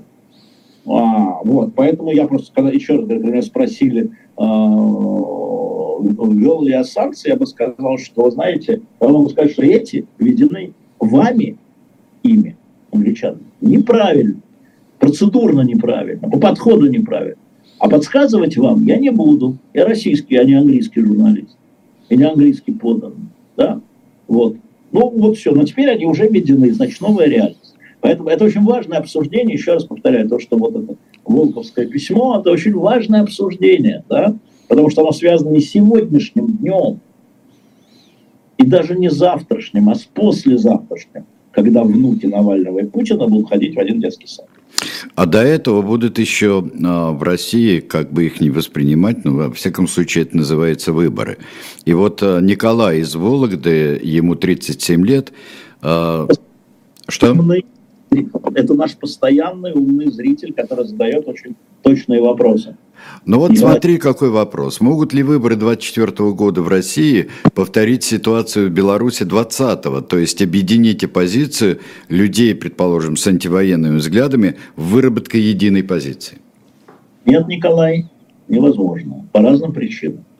Во-первых, люди, которые будут откровенно занимать антивоенную позицию, не будут допущены на выбор. Время проскочило.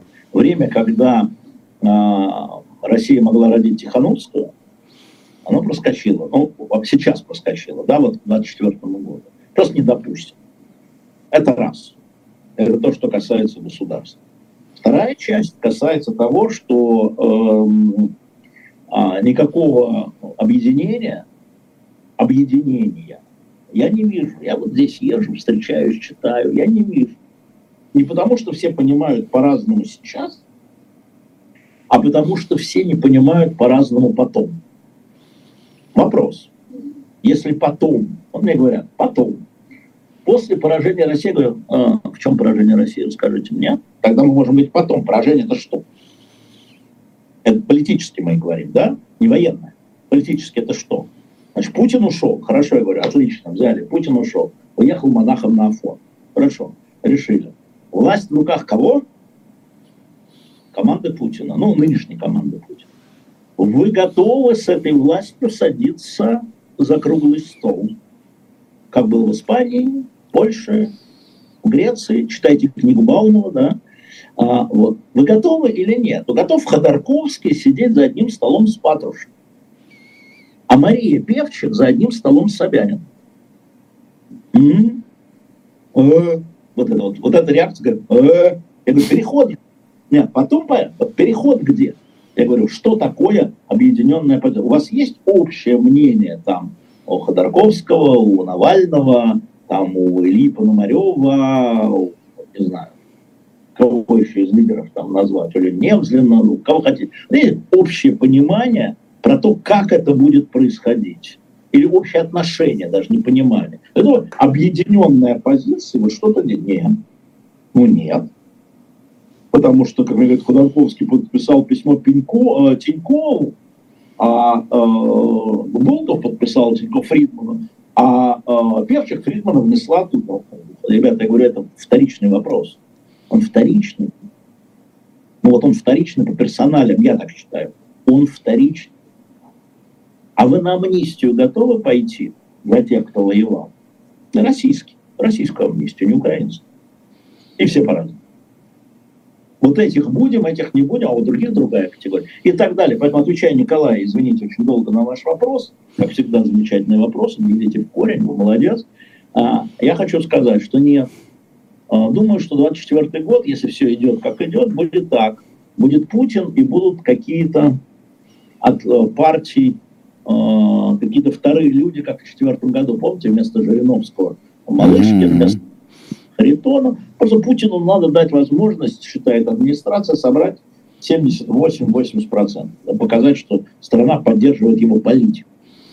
Вот э, думаю, что так. А, а оппоненты Владимира Путина, включая Яблоко, кстати, не забудем, включая Яблоко, как оппоненты, они не будут допущены. Мы увидим это, знаете, Николай, когда на репетиции сентябрь осталось полгода, а сентябрь, там 25 губернаторов, по-моему, избирается, или там 25 региональных советов по поводу допуска, да? Вот посмотрим. Например, будет ли яблоко допущено к выборам мэра Москвы? Напоминаю про муниципальный фильтр. Сейчас ни одна партия в Москве, ни одна партия не может собрать муниципальные подписи. Нет ни у коммунистов, ни у кого. А у Ну, единая, у Единой России они есть. есть ну да. Ни одна, и, кроме Единой России, да. Чем Единая Россия поделится по приказу администрации президента? Кого администрация президента захочет поддержать против Собянина? Потому что Собянин, ну, выбор мэра Москвы, это федеральный, конечно, выбор. Это вот не Собянину решать, скажу я грубо.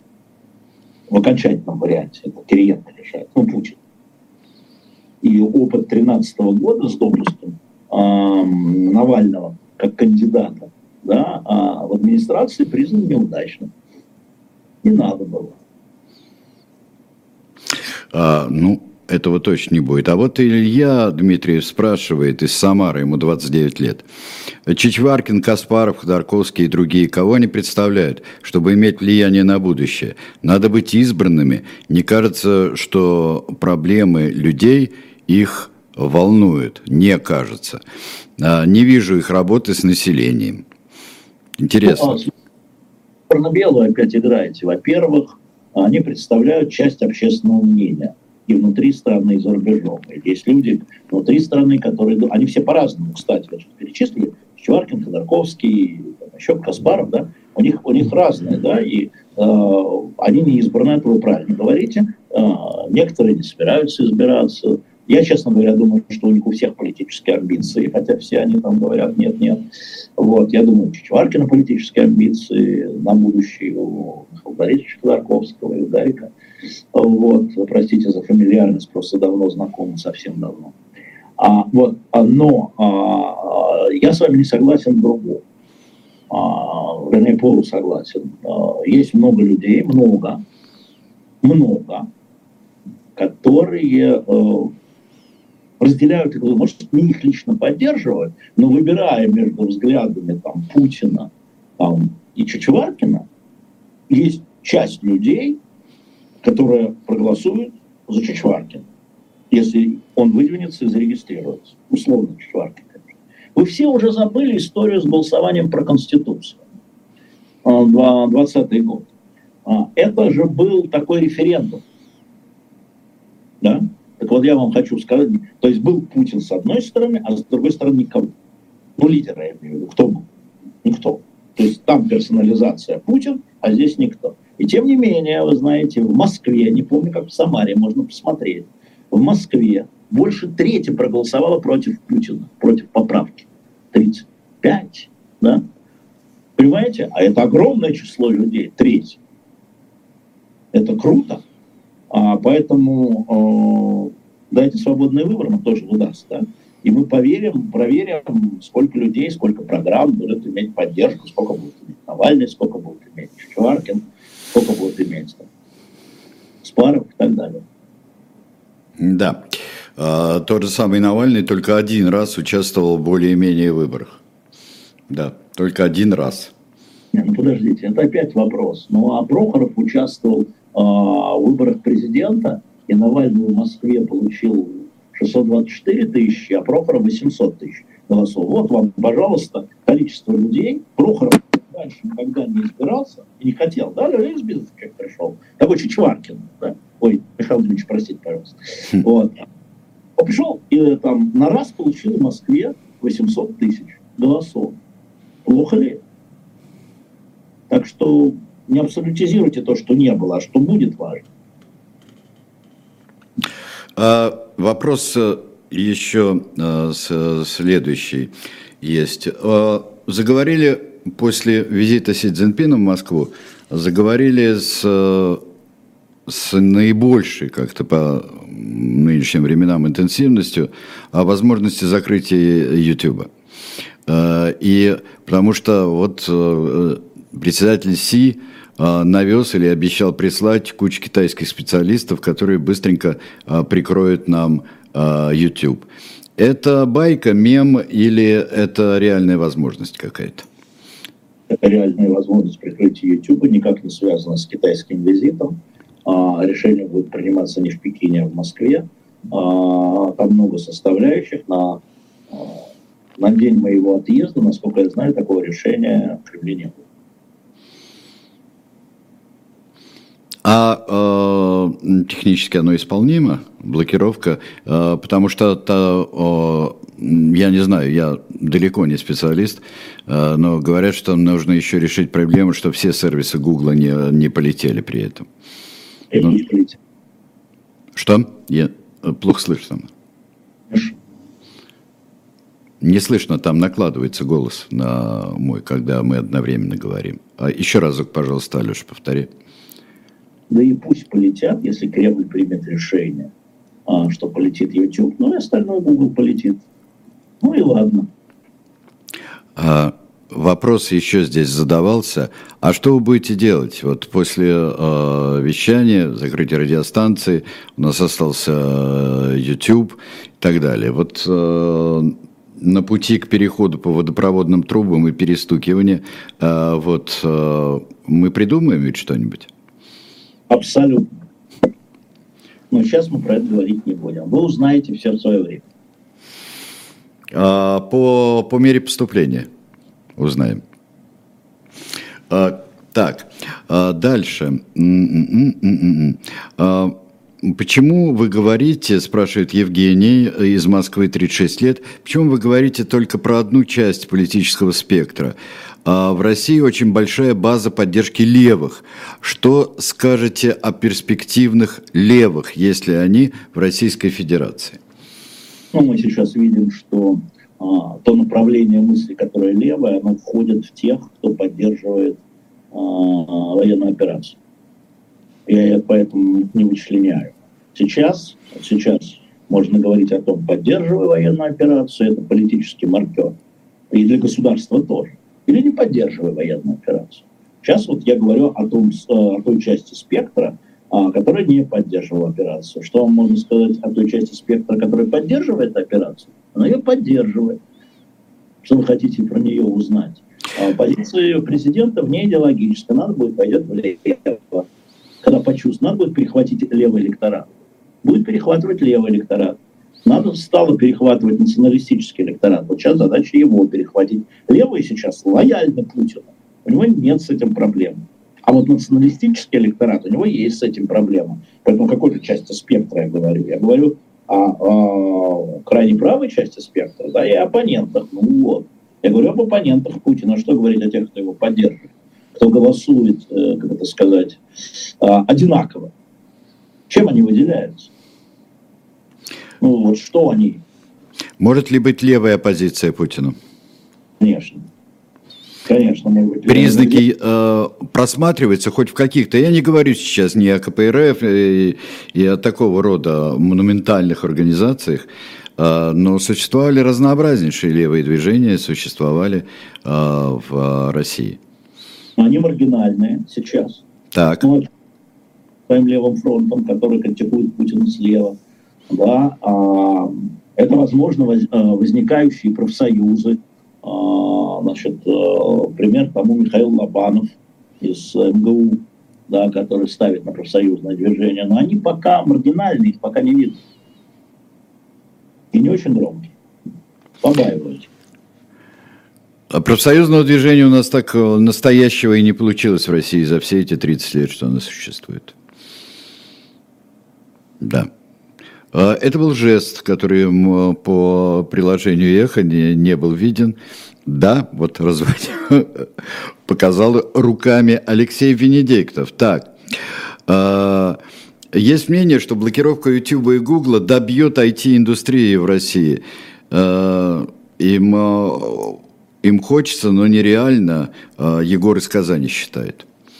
Есть мнение другое, что это даст возможность а, развиваться российской IT-индустрии.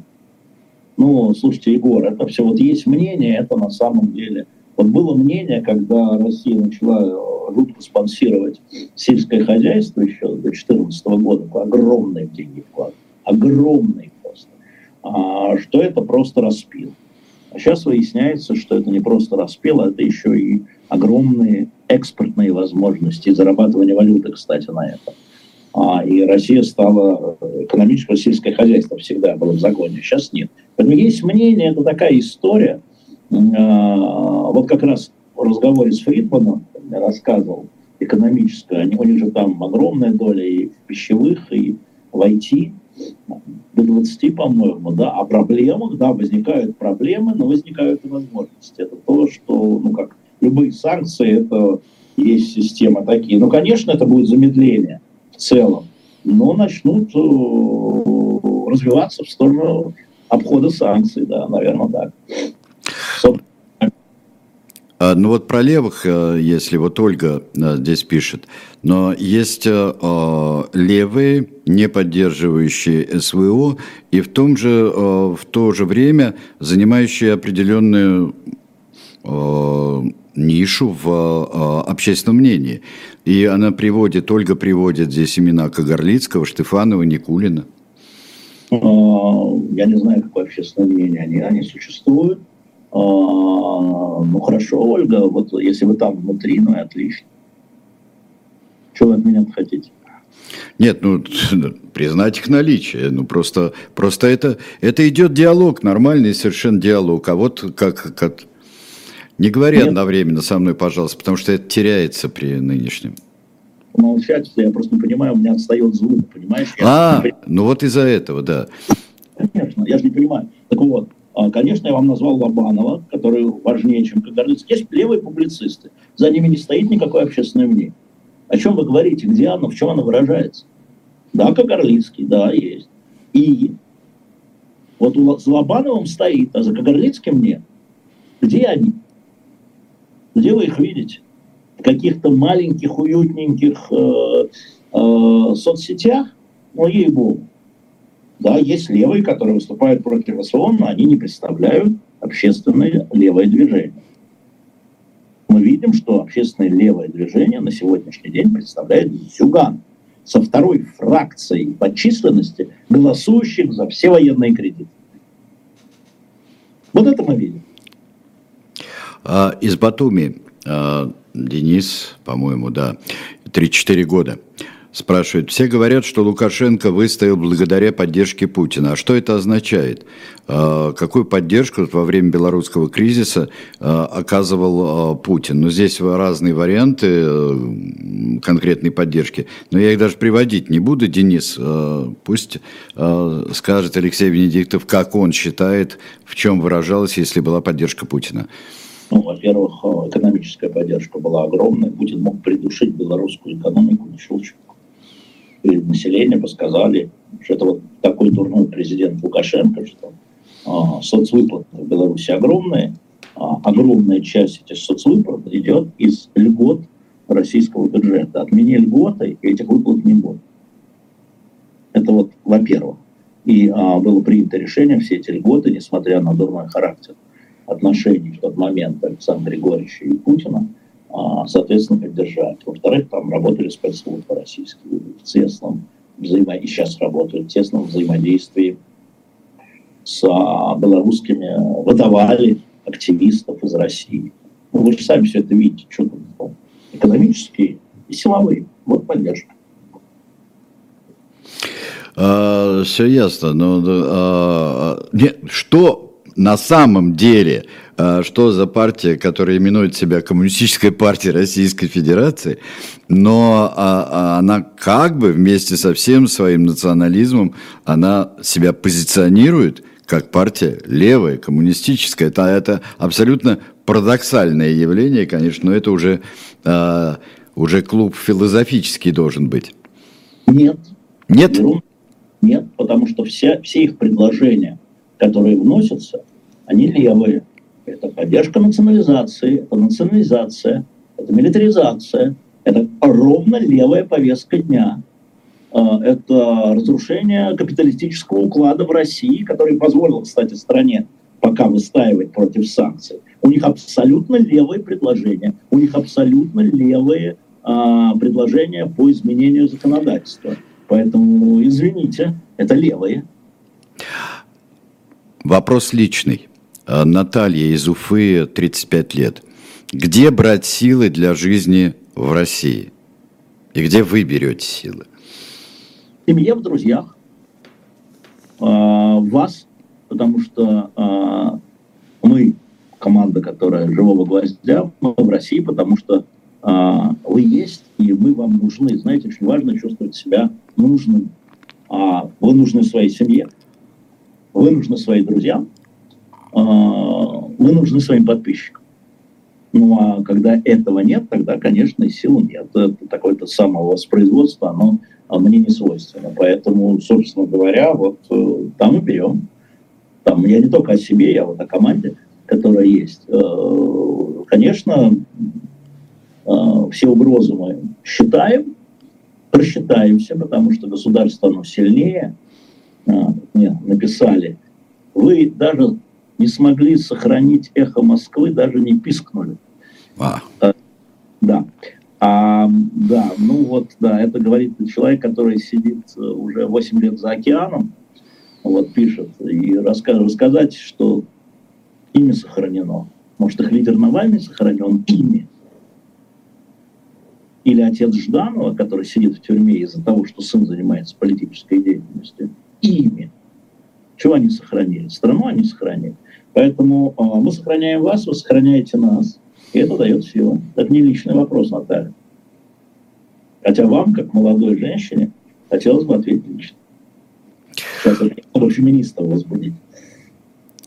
А, да. А, сейчас поднимается вопрос, а, да не только сейчас, о введении смертной казни за госпреступление. Как вы считаете, мы таким образом доедем до сталинских времен? Михаил Степанов пишет. Михаил, а, во-первых, ну, а, я знал, что раньше Путин не был сторонником смертной казни, и по очень простой причине. А, как ни странно, мы с ним по причинам совпадали, потому что, зная состояние нашей судебной системы, огромная вероятность судебной ошибки. И, собственно, он так и говорил. Поэтому я не думаю, что что-то изменилось. А сейчас циничная часть. Ну, для того, чтобы осуществить смертную казнь, обязательно ее вводить. У нас в тюрьмах погибает много преступников. Салман Радуев, я вам напомню. И вот забыл фамилию, длинный организатор э, суду убийства Политковской, старик этот. Там нету. Так что вы я как раз еще вот с Михаилом Борисовичем это обсуждал Ходорковским десятилетом, да вообще не вопрос. Организовать. Вообще не вопрос. Если бы захотел, это его цитата, да, конечно, я бы с вами не сидел, говорит он. А, вопрос а, о состоянии здоровья а, Николая Карловича Сванидзе. А, после того, как его отключили от а, аппарата, вот он стал говорить, и вот ты что-нибудь еще подробное знаешь, и вот в этом отношении он на поправку э, идет, вот в отношении вот легких дыханий и так далее. Я точно диагноз говорить не буду, а, а я переписываюсь с Мариной, с его женой, последнее слово, которое она мне направила, выкарабкиваемся. Ну вот, и э, в этом есть оптимизм определенный, хороший. Оптимизм, ну, во всяком случае, лучше, чем было. А, так, э, э, вопрос. Прокомментируйте арест двух заместителей губернатора Брянской области. Не знаю, я не в Брянске, я тут за границей. А из Батуми спрашивает Денис опять же, а хоть кто-то заинтересован в нормализации отношений а, России, Европы и США? Или уже бог с ней, с Европой, лучше надеяться на отношения с Китаем, а, Ираном, Индией, Бразилией, Мексикой, Вьетнамом? А в России имеется в виду, я наконец понял то, что Денис имел в виду. Конечно, а, но ведь э, так называемая нормализация, она основывается на так называемых условиях. Есть люди, которые заинтересованы а, нормализовать отношения с Европой на условиях капитуляции Европы. Например, а, да, ну, как они понимают капитуляцию, да, уйдите с Украины, ну, все вот это вот, да, а, и все будет хорошо у нас, и мы будем с вами торговать, и вы будете счастливы от нашей торговли. Да? А дальше наступает градация Денис. Ну, слушайте, все понимают, ведь не просто так а, огромный российский рынок, а, еще до 2014 даже года огромный российский рынок, основной экономический партнер был не Китай. Вот когда вот была возможность выбирать, где бабло зарабатывать, да, или инвестиции привлекать, это был Европейский Союз. Это был Европейский Союз. Отношения между... Можно посмотреть, конечно, между товарооборотом Китаем и Европейским Союзом. Не знаю, там, прогуглить, но, по-моему, в 7 раз были. Да, или там, в 5 раз были европейские выборы. То есть это естественная история, когда все пути были открыты. А сейчас наступила неестественная история, когда монопольным становится глобальный юг. Да? Вот э, э, тогда могли тоже выбирать Китай, что-то не выбирали как партнера что-то не выбирали. А, поэтому, конечно, а, люди, которые обладают властью и которые обладают а, бизнесом, заинтересованы в восстановлении отношений с Европой. Теперь на каких условиях? А что делать с санкциями? А что делать с потолком на нефть, газ и, может быть, другие товары? Ну, это же все бизнес. А что делать с визами? А что делать с полетами самолетов? Да? Ну, вот. Это, конечно, заинтересован ну, это же там, не надо их представлять себе. Мне все время кажется, что мы постоянно листаем журнал «Крокодил». Вот э, мы сейчас видим также там, наших бывших партнеров, ныне противников, как говорит Путин, исключительно в пробковых шлемах с длинными носами. А Ян Смит, не надо читать «Крокодил», читайте «Огонек». Так слово. А, да, э, конечно. Вот скажи мне, пожалуйста, вот э, реально ли переход на международные выплаты массовые в юанях? Ну, я вообще про это ничего не понимаю. Почему мне вот такие вопросы задавать? Вот, ну просто, но я вообще в этом ничего не понимаю. Здесь еще а, один вопрос. А, спрашивает про передачу Елизавета Листовая. Она как раз сейчас темой холодной войны и занимается. Она снимает кино про 1983 год. А, такой вот ключевой и важнейший год, который сегодня Алексей Венедиктов вспоминал, вот когда реакция на Боинг и прочее. Так, вопрос Позиционная война как способ просаживания экономики противника, войны на истощение, выгоден какой из сторон? Время, ресурсы на чьей стороне? Смотрите, а время это и есть ресурс. Но обе стороны считают, что э, надо военным образом победить в этом году. Э, в отличие от э, начальника Объединенного комитета начальников штабов генерала Милли, американского, который считает, что в этом году а, вряд ли все решится. Да? А, да, а, мы же понимаем, что а, Россия прежде всего а, сейчас как бы мобилизует все равно свою промышленность и мобилизует в широком смысле слова вооруженные силы, солдат. Украина мобилизует западную поддержку и своих солдат. Вот это большой вопрос. Никогда не знаешь результат войны. Они непредсказуемы. Я имею в виду военных действий. А что касается политически, то 24 февраля прошлого года я сказал, что Россия политически эту войну проиграла уже 24 февраля. Да? Потому что мы выйдем из этой войны, независимо от результата, более слабыми, потерявшими там, часть экономики, огромную репутацию, человеческие жизни, чем мы в нее вошли. В этом проигрыш. Но каждый будет мерен. Но зато у нас что-то там кто-нибудь будет говорить, а зато у нас вот это. Ну, хорошо. А я вам говорю, что моя точка зрения такая. Поэтому э, ресурсы, время, ну, э, переход в ситуацию окопной Первой мировой войны, э, почему невозможно? Это опция возможна. И это будет проедаться ресурсы, естественно, обеих сторон. И тут, конечно, ключевой вопрос, насколько долго и много коалиция будет помогать э, ресурсами Украины. Потому что я уже говорил, если говорить о солдатах, ну, в смысле, о вооруженных силах, э, в Украине э, в три с половиной раза меньше резервистов, чем в России. Тоже ресурс. А как ты думаешь, все-таки Россия делает ставку на затяжную вот эту самую СВО свою? Я думаю, что ставка такая. Вот сейчас будет, я не знаю, во-первых, но мои наблюдения такие. А, сейчас будет а, бой, битва на Марне или битва под Седаном. А, после где положат десятки тысяч людей обе стороны. Аж линия соприкосновения куда-то сдвинется. А, после чего обе стороны пересмотрят свои позиции по поводу переговоров, если это будет значительно и кроваво. Просто ну, цена вопроса. А, и дальше в этом году, думаю, после кровавой бани, а, потому что альтернативы кровавой бани я не вижу, а, возможно, начнутся опять, как в марте 2022 года, какие-нибудь очередные стамбульские переговоры, э, долго, наверное.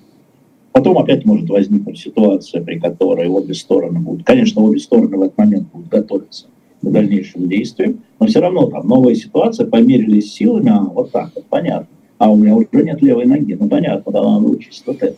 Вот как-то так будет, я думаю. Мне так кажется, хотя все может быть наоборот. Но военно вот так. И поэтому, когда э, встречаюсь с разными людьми, меня вот это тоже такое, э, не то что удивило, я обратил на это внимание, как подтверждение того, что я думаю, когда и если, говорят мне чиновники, начнутся переговоры, когда и если. Хм. Как вы думаете, какие досье будут на столе? Ну вот так. Я говорю, а как вы думаете? Мне, мне гораздо интереснее, как вы думаете. Я что? Понимаешь, да? То есть они видят то же самое, да, что боевые действия, а потом дальше-то что? Ну вот прошли боевые действия, а дальше-то что? Ну вот сдвинулась эта линия а, соприкосновения, куда угодно, вот куда угодно, а дальше-то что?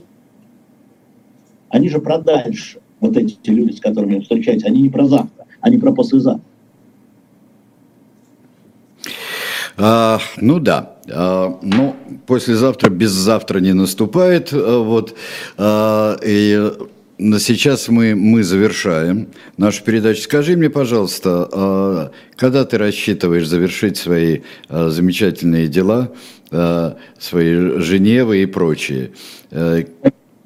Зависит от тех интервью и от тех встреч.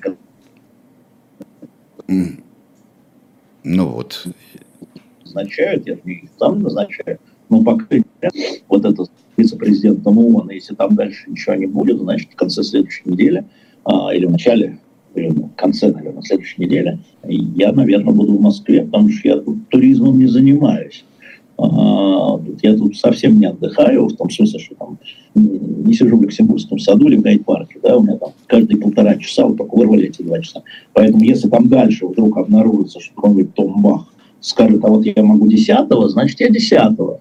Или там какой-нибудь там человек типа Орбана скажет, а давай одиннадцатого, значит одиннадцатого. Да, это от меня не зависит. Ну что ж, как будет, так и будет. Будем ждать, когда дела будут закончены. Спасибо большое, Алексей Венедиктов. Я на Фейсбуке у себя собираю вопросы к этому вице-президенту Комитета по защите делам э, детей, по защите детей ООНовскому. Собираю темы, да, если можно не повторяться, но тем не менее вдруг какие-то темы, которые я э, упустил. Ну, понятно, Украина, понятно, домашнее насилие, возможно, вмешательство государства, как кейс э, Маши Москалевой. Но, может, еще что придумаете – Э, чтобы я спокойно готовился. Хорошо. Пользуйтесь Фейсбуком, задавайте свои вопросы, которые Алексей Венедиктов сможет задать в Женеве. Спасибо, завершаем этот час. Всего всем доброго, отличного вам дня. Я очень быстро скажу, что нас ждет сейчас на канале «Дилетант. Книжное казино». А, просвещать и карать функции цензуры в Российской империи середины XIX века. Кирилл Зубков, историк литературы, кандидат филологических наук, ведет программу Никита Василенко и обязательные книжечки по Зуму Николай Александров. Ну и венчание субботы каждый одна с Ольгой Журавлевой в 15 часов на живом гвозде. Всего вам доброго, до свидания.